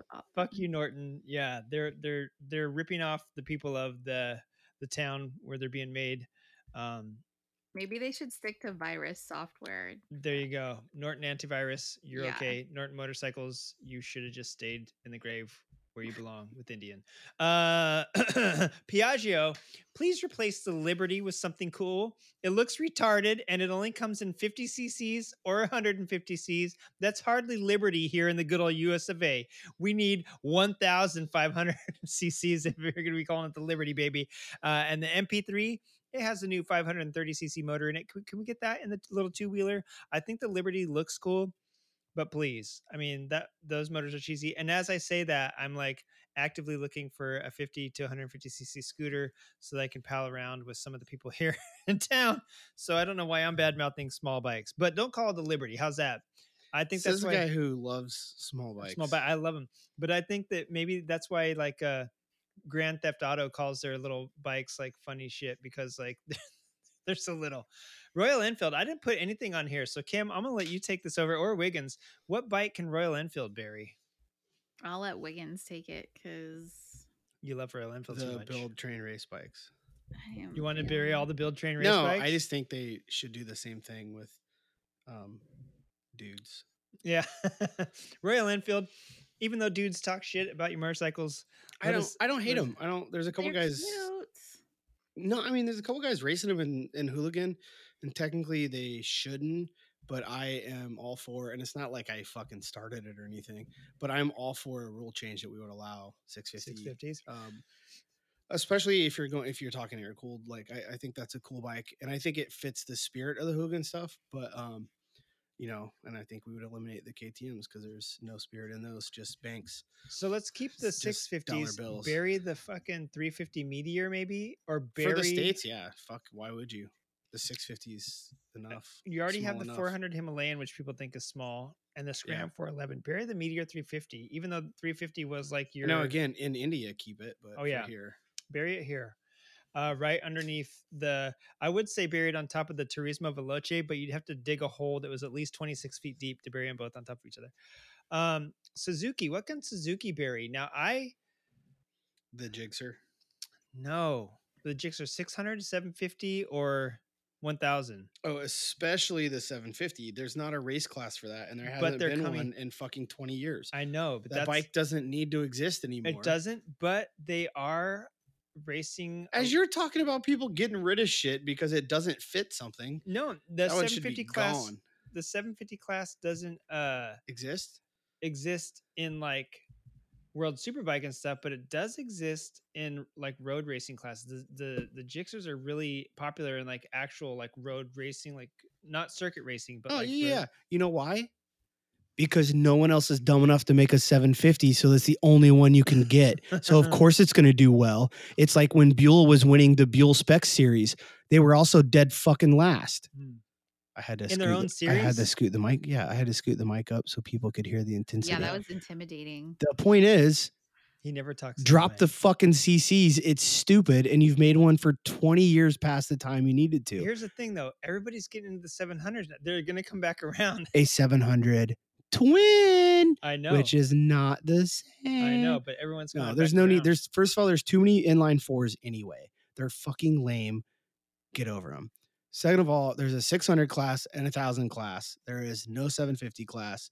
Put that thing in the fucking bury it in the hole next to the race bikes they used to bury behind the shop in the 60s, so that we can all forget about it. i'm gonna just have to agree with that then even though i don't like it all i have to agree And if you're a customer and you think, I like my 750, shut up, buy a 600 or buy a thousand. Either way, don't buy a 750.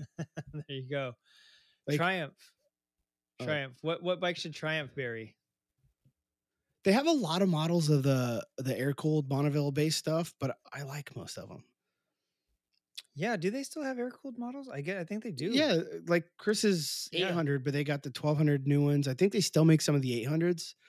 I, I hope the they still make. T100 it. and all that stuff is still air cooled too. I guess. I Yeah, the haven't checked it. T100 is. I call it the Bonneville base because, like, what is Chris's? His he calls his a Bonneville, but it's not. Or maybe it is. They Yeah, got the his is a Scrambler, the Bonneville. This is Bonneville. They've got uh even the bobber, which I don't like, but I've heard good things about. But it, again, it goes back to that modular thing where your system's modular. So why not make a few models Yeah, if you don't change much on them? and it's been around for seven thousand years. And people, honestly, people fucking hipsters especially, but people love that bike. And I've ridden Chris's is the small one. It's the 800cc or 850 or whatever they are, right? I haven't ridden a new 1200. It was not fast. It doesn't like doing 95 on the freeway, but it will. But it is fucking fun to ride. Yeah, they are. it is enjoyable. His has a little exhaust. It sounds super good. It's super enjoyable. Um, his is fuel injected that looks like carbs, although he swears are carbs. Or no, his is vice versa. I think his is old carb. And then they did for a while they did a fuel injection, but they tried to make it look like a carburetor, which They I thought was lame. Yeah, They didn't do a very good job at it. Um, and I'm not one for trying to make a component look like something it's not. yeah. Like reservoir shocks that don't actually have reservoirs. His must be like a pre 2015 or something like that. Yeah, his is older. It's like an 08 or 9. or Yeah, so his is definitely carb then. Yeah, because it's in his his in 800. I don't. They And injected the 800s, but not just yeah, and it's air the cooled. The new T100s are liquid cooled 900s. I think when they went when they did the street went to And what do you call liquid cool? Like they put an oil cooler on it? It's, still an air cooled base. cooled. Base. They're all liquid. Well, since oil's a liquid. s- so that's my question. ever since the street models came out, they all went I to like water cooled. I don't think they put a full on radiator on them, Mm. and they still put fins on them like they're it's air between cooled. the frame rails. What's the Thruxton? That's the one I like. The Thruxton R. Yeah, check them out because yeah, I think all yeah, the I'm looking at Bonneville, 'em too. the T100s, I'm pretty sure were all water cooled. Ever since they went to the street, they redid them as the street. Um, Yeah, they did the bigger like 1200 cc. Yeah, but even the smaller ones, like the street. uh God damn, why can't I think of this? Because I'm says I'm such not a Triumph fan. It was the street The street. twin, the street twin, and the street something yeah. something. There's The- street triple. The street twibbles are different. The That's street their, triple's like, a race, race motor. Yeah, like a race. 675 and bike. a l- what's the new one? It's not a 1025 anymore. Or 1095. Yeah, here we go. The speed, the speed twin, and the street twin. I think after Yeah. those, they all went. um They go all 1200 now. No, they're not all 1200, but I think they all went liquid cooled after that. Model so the came out. Bonneville is a uh like the Bonneville R is a water cooled bike. I'm pretty sure his his old one won't be. No, no, no, his isn't. Or no, sorry, I'm thinking the Thruxton R. Yeah. That's a good question. If anybody knows anything about Triumphs, please uh, write in creative riding podcast at gmail.com. Let us know how much of idiots we are. I love here's the Thruxton RS right here. Let me look at the let me look at the details Yeah, I just found one and I'm clicking. That is a 1200 Yep. and that is Yeah, they put a good size radiator on the front, but mhm. I would. So it might be a liquid, but they they kept the fins on it to make. Oh it yeah, they air. definitely kept the fins cuz if anybody knows Triumphs, you know they they need Well, those triumphs help as they, especially. as they can get. Well, and the parallel twin, like that's the look they're going for. It's like the Harley, like. So how I said I like opposing twin Beamers, like the parallel twin air cooled Oh, yeah. Triumph is that's Triumph. The triples, I mean, I know they had triples back in the day too, like the Trident. that- Yeah. that Emma has a cool one of, Yeah. but like a water cooled speed triple or the street triple isn't like Wasn't know, the it's different. Trident uh Triumph? No, the it probably was just Triumph. I was thinking that the the Norton motor and the Triumph frame, but I think those were called um oh, that was a long time ago. Huh? yeah, I can't remember what the fuck they called those. It's been so long since I've been in the cafe racer game. Again, like I, sorry. I think the bobber one's ugly. Um, yeah, the Triumph bobber. Let's bury that. they're Let- let's scrambling, agree but I know a lot of people that fucking love it. Well, we got to bury some Triumph. I mean, any full fairing sport. Bury the. Tigers. no. And what was the big one we talked about earlier? The like twenty six hundred cc one. Oh, the Rocket Fucking Three. dump that thing. Okay. So Wiggins says dump the Rocket 3. Honestly, that's probably their lowest selling. Yeah. Uh, it's $23,000. It looks like shit because it looks like the XDiavel. It's a triple And it's fucking huge. And it's a sideways triple. 2500 cc motor. Okay. And, And, it's, a sideways triple. Like it's in line in the frame. yeah, it's right? an inline three. It's an inline three. Yeah, Uh, like front to rear, not you're left right. to right. Let's get rid of that. It looks like Yeah. the XDiavel. It looks like the shitty Power Cruiser. but ugly. But I like the Diavel or Diavel, however Well, you want to do it. Sorry, those ones got buried. It also has a s- soft spot in my heart because I helped build the prototype. Well, I'm sorry to hear that. Also, look cooler than the production. I'm sorry to hear but that. But it looked very similar. But yeah, I mean the the air cooled parallel twin base bikes. I know they make 600 of them, but I think they're cool, and I I think they do still have the 800 cc ones. And honestly, I think they're great bikes. They're a great beginner bike that you will last you. Like, yeah. you can be an adult and still ride them. You really can't. But um, zing. You You, can really grow can't- out of your hipsterdom and still ride them. Well, you can um, Hey, have testicles and still ride them.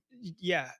Uh, Well, I think No offense to women writers. if you're old enough to, well, if but you hopefully, ride, hopefully, there's a lot of women bit- I have wanna be a little testicles. Yeah, a lot of women writers still have testicles. Also true. Also true. It is 2023. Also, yeah. um, we're getting down to the end of the uh, alphabet. I can't fucking believe this. We're at Ural. Uh, Don't throw anything away. You only make one know, thing, that's what I and it is it is the epitome of perfect motorcycle. You wanted a, a fucking ADV Can Am? No, there's Ural. You want uh yeah, there's just Ural. They're badass. They're fucking amazing. The only thing I would say Ural needs to do after all these years, bury the hatchet, go to BMW and source a drivetrain. Like Ural like BMW should, or the other way around. BMW should go to Ural and say, "Damn, dude, you build some badass two wheel drive fucking sidecars." I mean, you're the only one that builds them, but whatever.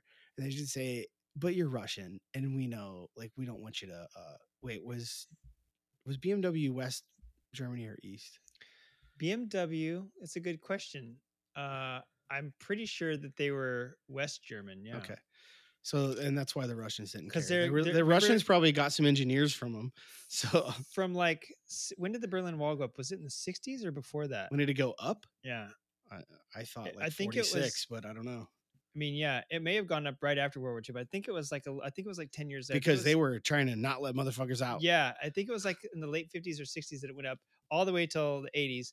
And you would have known because BMWs would have been square gray boxy cars that they're from East Germany. Are pretty the designs that they had back in Well, but 70s, honestly, until the 80s, they did kind of suck, right? So would you Well, have the 2002, and that was a they would have never let Andy Warhol do art cars. you That's know? also true. Yeah, so it had to be West Germany. But either way, Ural's awesome. They've been around forever. They build what they build, Mhm. like, and that's it. Like they build this, like they never change. even knock it. it's like some Russian got this fucking World War II sidecar that was two wheel drive and was like, this thing's badass and started building them. Yeah. And that's it. So I just think BMW needs to hook them up and and build motors for them. Well, motors and drivetrains. Ural finally got out of Russia because they were getting they were going to get sanctioned and not, not be able to be imported here.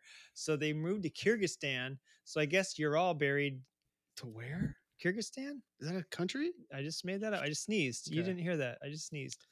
Uh, yeah. So Vespa, we're moving on to V. So Ural, I guess Ural is safe. If anybody, if Well, anybody, if you bury one model from Ural, that's the entire lineup. no, they, I mean, they do have different models. Oh, I they mean, put an S and there you go. yeah, they have a green one. Yeah. they have a a, a, da- a drab green, They a do. coyote tan, also flat, and a flat black. There's your three models. They have one called the Tanager that they you know they have one that with. used to have one anyway that came with a drone with it, so you Oh, could oh, like stop yeah. and it would you could fly the drone up. They did. That was dumb because They- your drone's going to be outdated in in a month and you want a new one. But They had they had one that was just two wheel or you know one wheel drive, and then they had a two wheel drive. They used to have separate models, and now I think. but if yeah, I no, want a one wheel drive, I can put a sidecar on anything else. There's so like what is this it? G O L E, Okay, let's look at it. And that Oh, looks like an adventure Ural. All Urals are adventure. That's why well, they're two wheel like drive. extra adventure y. Yeah, that's cool. I don't like the color scheme. I told you the three colors they should come in. so that's the Ural Geo. It's Here's the like- Sportsman. They're all Ah, so see, the Sportsman does have like a windshield over. and they the, all run the uh fucking not all of them, but most of them run that girder front end, don't they? Or the link. Oh, they all have like end. a yeah, Not they girder, uh, leading leading link. link front end. I Um, like that Geo one. Man, the font on Sportsman looks like someone was um smoking whatever they smoke in Russia and was fishing around the fucking Harley website one night. Good job on your font stealing. So you're kind of right, Wigs. I mean, they come in different colors, but there is two different packages. There's the Geo LE and the Sportsman SE. Oh wait, Project. Oh yeah, Red Sparrow and Green Tanager. Those are just crazy color designs. Yeah. so no, do we shouldn't bury the crazy LE or the. SE? I don't know. Or you can um, get the weekender package. With Bury the one that has the drone. Okay, Bury moving that on to had- yeah, Vespa. we'll bury the one that had the drone. um, what's his name's not gonna like this, but I'll tell you what Vespa should bury. Oh, oh, All I, I already have one, but let's hear yours. All of them. No, All of them. no, because they got all the Vespas. they got some pretty good fucking, pretty rad ones. They should bury. Are the, they still scooters and two strokes and have hand shifting and little wheels? No, Because there's nothing rad about any of that. no, they got Mine they- two stroke. But they Listen to- come with a little crate box on the back, like with Dude. a bungee cord. Are you talking about the picnic 150? they need to bury the fucking picnic 150 Wait, wait, wait, wait. because it comes. Does the with picnic come with a full picnic kit, like silverware and does. A glasses and little everything? wicker basket. Uh, no, I'm not gonna lie. That's an accessory that a Vespa needs. I'm gonna have to show. I'm gonna show Wigs this because I, I think yeah. So it comes with a little. It not only does it come with a little picnic basket on the back, but it comes with a, like a Yeah. little silverware silverware tool roll on the front. Yeah. Are you being serious? I was. There's joking. only there's haven't only two groups of people that are gonna buy that, and both of them are awesome. Wait, you were They're just either kidding? Kim? Italian, Yes, I was just kidding. I'm or they're gay, the, but that's awesome. website to look. Oh no, you nailed it. I thought you were looking at a picture of. No, I was joking. That is very Italian to have like Yeah. a picnic shit. But dude, here's what I think: they don't need a special model with a picnic basket and a cutlery roll. They yeah, just, they do. You can just buy those accessories and put it on any of their no, it's not the same. Oh, not- Wiggins, Wiggins. It's like if you buy a would put it on Ferrari and you get in the patent leather suitcases that fit in the front. listen. Like, I'm sorry, if you have enough money for a Ferrari, you need suitcases that match the interior that fit perfectly in the front.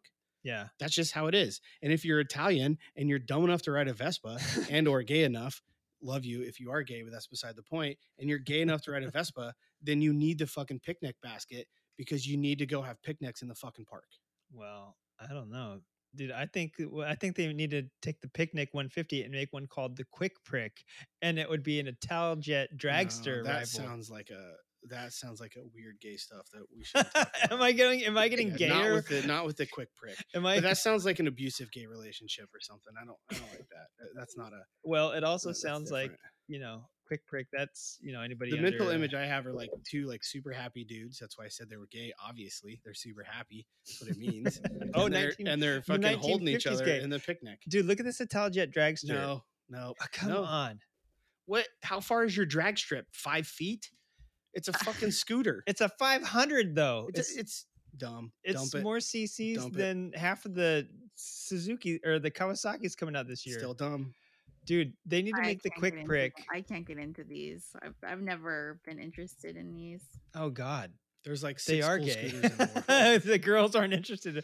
That leaves you and the I, other. I dudes don't that are even gonna- know any girls that own a Hondas. Vespa. I'm sorry. Shut up! Oh my God, you guys need to Yeah. get. You guys need to get with these little scooters. Ugh. Bury the picnic. Although I'm being voted out of this one. Wiggins says bury them all. Yamaha. What can we bury from Yamaha? Can we decide to bury, even though it's probably the best sport touring bike that we've that's on the market because nobody ever talks about it, but the Tracer Nine. Uh, I don't know what it is, so we can definitely bury it. All right. We can also bury the big Tenere, the super Tenere, super Tenere. Yeah, that one's so dumb. it's got a fucking steel tank on it. Well, and it's heavier than the Africa. and when you see them out in person, you're like, "That's an ADV bike." They don't look like ADV bikes. and the seven is like what is probably the best ADV bike on the market right so, now. are we gonna bury the Tracer Nine or the uh, Tenere Eleven Hundred? I don't care either one. Bury both of them. We only can bury, Bury one. the 'cause- Zuma and the What, Kim? Yeah, you could definitely bury the Zuma too. Wait I a didn't even minute. know the Zuma and the still X existed. Max. You guys, That whole X Max- What's the X category. Max? Oh, that's a scooter, isn't it? yes. The X Max get is like a super. sc- It's like a maxi scooter. No, It's a like maxi pad. The V Max is the only Max that they need to worry about. That- and that's been gone for like two years. I know it. They already buried it, and it's that's why they need to bring it back because it's awesome. Oh my god. It's Bring a back which one? V4 Super V-Max. Cruiser. They just sound really good because they're V4s. Bring back the V Max and bury all these other Maxes. Is what I'm hearing. I'm getting. This is mutiny, everyone. I I. I'm glad that Tobor is disassembled because he'd be attacking Wiggins right now. I think, or Listen. or me. He'd, Listen, he'd probably be attacking me right now. I like their rims are all like those teal rims. I'm feeling kind of like there's teal rims. there's teal oh, rims. oh yeah, like on the MTO nines and stuff. yeah. Yeah. okay. They get That's- crazy with it. They get crazy The with it. MT-09 is pretty rad. So is Yeah. the MT-07. Yeah. And then the R7, it's weird because they just do their numbers like kind of based on CC. The R7 is definitely a lot slower than the R6, Yeah. but it's a rat like. But I, inline it's a bitch and track bike. I yeah, I, I'm over inline fours, but it's a bitch and track bike. Well, and I think it's going to start a new series, which means that Honda might actually have a bike to put their 750X motor into. They're fucking That I want them to bury. Shitty uh, rocker. Yeah. I don't think it's push rod, but it's a rocker drive. It's not even close to the 700 Yeah. uh, motor. Yeah. um yeah i don't know Uh, the weird thing i have with all the small cc like series that people start is you started with a ninja 250 and then someone came out with a 300 and they allowed that in and then someone came out with a 350 and they allowed that in The reason they had to do that is because, like, the Ninja No, 300s they didn't and have to do Ninja that at all. 400s, they should have said it's a 250 cc fucking parallel twin but they if you only don't make, make a bike to fit it you can't race it because of emissions. It's the same reason why the GS started out as a 1050 and now it's going to be a 1300 is because for the same horsepower, they have to keep bumping up the CCs to pass emissions. could be but they still made a ninja what are they they have the ninja 300 now The Ninja 400 now. No, that's the badass four cylinder. No, that's Oh, the they have a shitty 400 400. 4RR. Okay. They still have the Ninja 400 parallel twin. Okay. Uh, but They're just gonna call it the shitty 400 and the good 400. yeah, just like the 'Cause Ninja that's how I'm gonna 650 refer to them. and the Ninja 600, the 650 sucks. The 600 is Yeah, but those are fucking different badass. CCs. But if you have two two 400s, Well, the Ninja 650 is a parallel twin, and the 600 is like an inline four actual race bike. yeah, So yeah, I mean, I don't know. Here, let's move on to this last one. I do have a couple. We're getting the one about after Ural. Oh, zero. yeah z- zero. And in the alphabet here was zero. Which zero do you want to see buried? Any of the old square ones? There you go, Kim. Do you have you ever ridden a zero? No. Wiggins didn't like the fact that they used square tubing to make the swing arm, and now they're all like what? insanely like now they're all they they listened because now they're all And now they're getting a lot better. different leads. They've all been redesigned, and they're all fucking fat. Like it almost peeled the enamel off my teeth when I hit the throttle. But I agree with It Wiggins. was super fun. Like I, I enjoyed riding. Yeah, it was fun. It was fun. You could do wheelies without even trying in unlimited in the custom. Whoever set it up on custom mode knew what they were doing because I think me and Wiggins both did a wheelie on that thing. yeah, it, it was fun. It's hard to wheelie with no clutch. Yeah, it's not I- hard, but it's, It's, just weird. like yeah, you're not. I say uh, it's weird. Most people wheelie with no clutch because they don't know how to properly wheelie. But after Yeah. you learn how with a clutch and do it right, it's weird. But s- I liked yeah. it. So any of the old square ones. So zero, keep your new ones, but you can take a quick shit on the uh, Cypher Store because I don't like that bullshit. But I did hear Phil Waters just talk about the fact that Zero is one of the first motorcycle companies, uh, and, and the first electric for sure, to open up all of their information to the Right to Repair Act, which Harley Davidson's fighting in court or was fighting, got sued over. Uh, John Deere is fighting, like all these fucking companies that want to void your warranty if you work on your vehicle. I can't believe Zero is stepping in the right direction. They they did this a dirty with the Cypher Store and having to pay for upgrades on your bike that you already obviously own. They're just locked behind a paywall, like heated grips and heated seats and better charging. All that shit's obviously already on the bike, and just some hacker needs to jailbreak it, but you have to pay for it in the Well, Cypher Store. like Tesla would do that too, right? Like it's just, that's where they got the idea from was Yeah. Tesla. So it's already installed. Like you, already got own it. You just don't have. you just can't use it because Yeah you didn't pay for it. because you didn't. pay- And then when you sell it, here's the thing with that: when you sell it, does the new person that you sell it to get what you have un- unlocked, or because it's I think if it's unlocked, yes. And then but the zero, plus side to that is can go though, in and just reset it. they could. Uh, the plus side to that is at least with Tesla, right? Like if say you're looking at a Tesla and they don't have auto driving and you want it, you can buy the car and then just pay to unlock Yeah. it. That here's what I do like about it. It makes it cheaper for Tesla and Zero to make motorcycles. I get it from a manufacturer standpoint and how great it is to have that availability. You only have to make one motorcycle. You don't have to make seven different models. And then if uh, half of them don't sell, now you're left with them sitting on your showroom floor. You just make one. And then when the person wants to upgrade, you actually do get the money for that upgrade as if you sold a higher level model. I do like that. However, I don't like the fact that you don't get something that you really did basically pay for. Uh, It's on your thing, but you're not allowed to use it. And and KTM did that. Was it KTM? I think KTM did that. They have this crazy like, you know, KTM's have like radar on them now, and they have some crazy like adaptive cruise control thing and some heated grips thing, and it's free for you for the first 14 days, and then you have to subscribe to it. And I'm like, this subscription bullshit is getting out of hand. Like it's uh, it's Yeah. doesn't need to come to vehicles as well. Um, so yeah, we are an two and a half hours into this show. I don't know if anybody's got any more um, staying power to hang with us through a few electric bikes. Maybe we'll hit these on the next episode. We'll do some electric bikes. If you have any bikes that you think we missed, uh, email the show creative riding podcast at gmail.com tell us where we were correct and tell us where we were incorrect on this list of things that have to go and uh, maybe give us um, if you want to hear what we think should come out for 2024 let us know because half of the shit's already coming out as it is so we're a little late. But uh but yeah i think we're gonna call it quits here. Thank you kim for writing all these notes and then let me me take credit for them Oh, you're so welcome. thank you. I, I know you really i should have been put it, I spent read- a lot of time on this list. Thank you. I really like the electric models you put down there. I like how you knew to not give me homework. yeah. yes. Don't give Wigan City homework.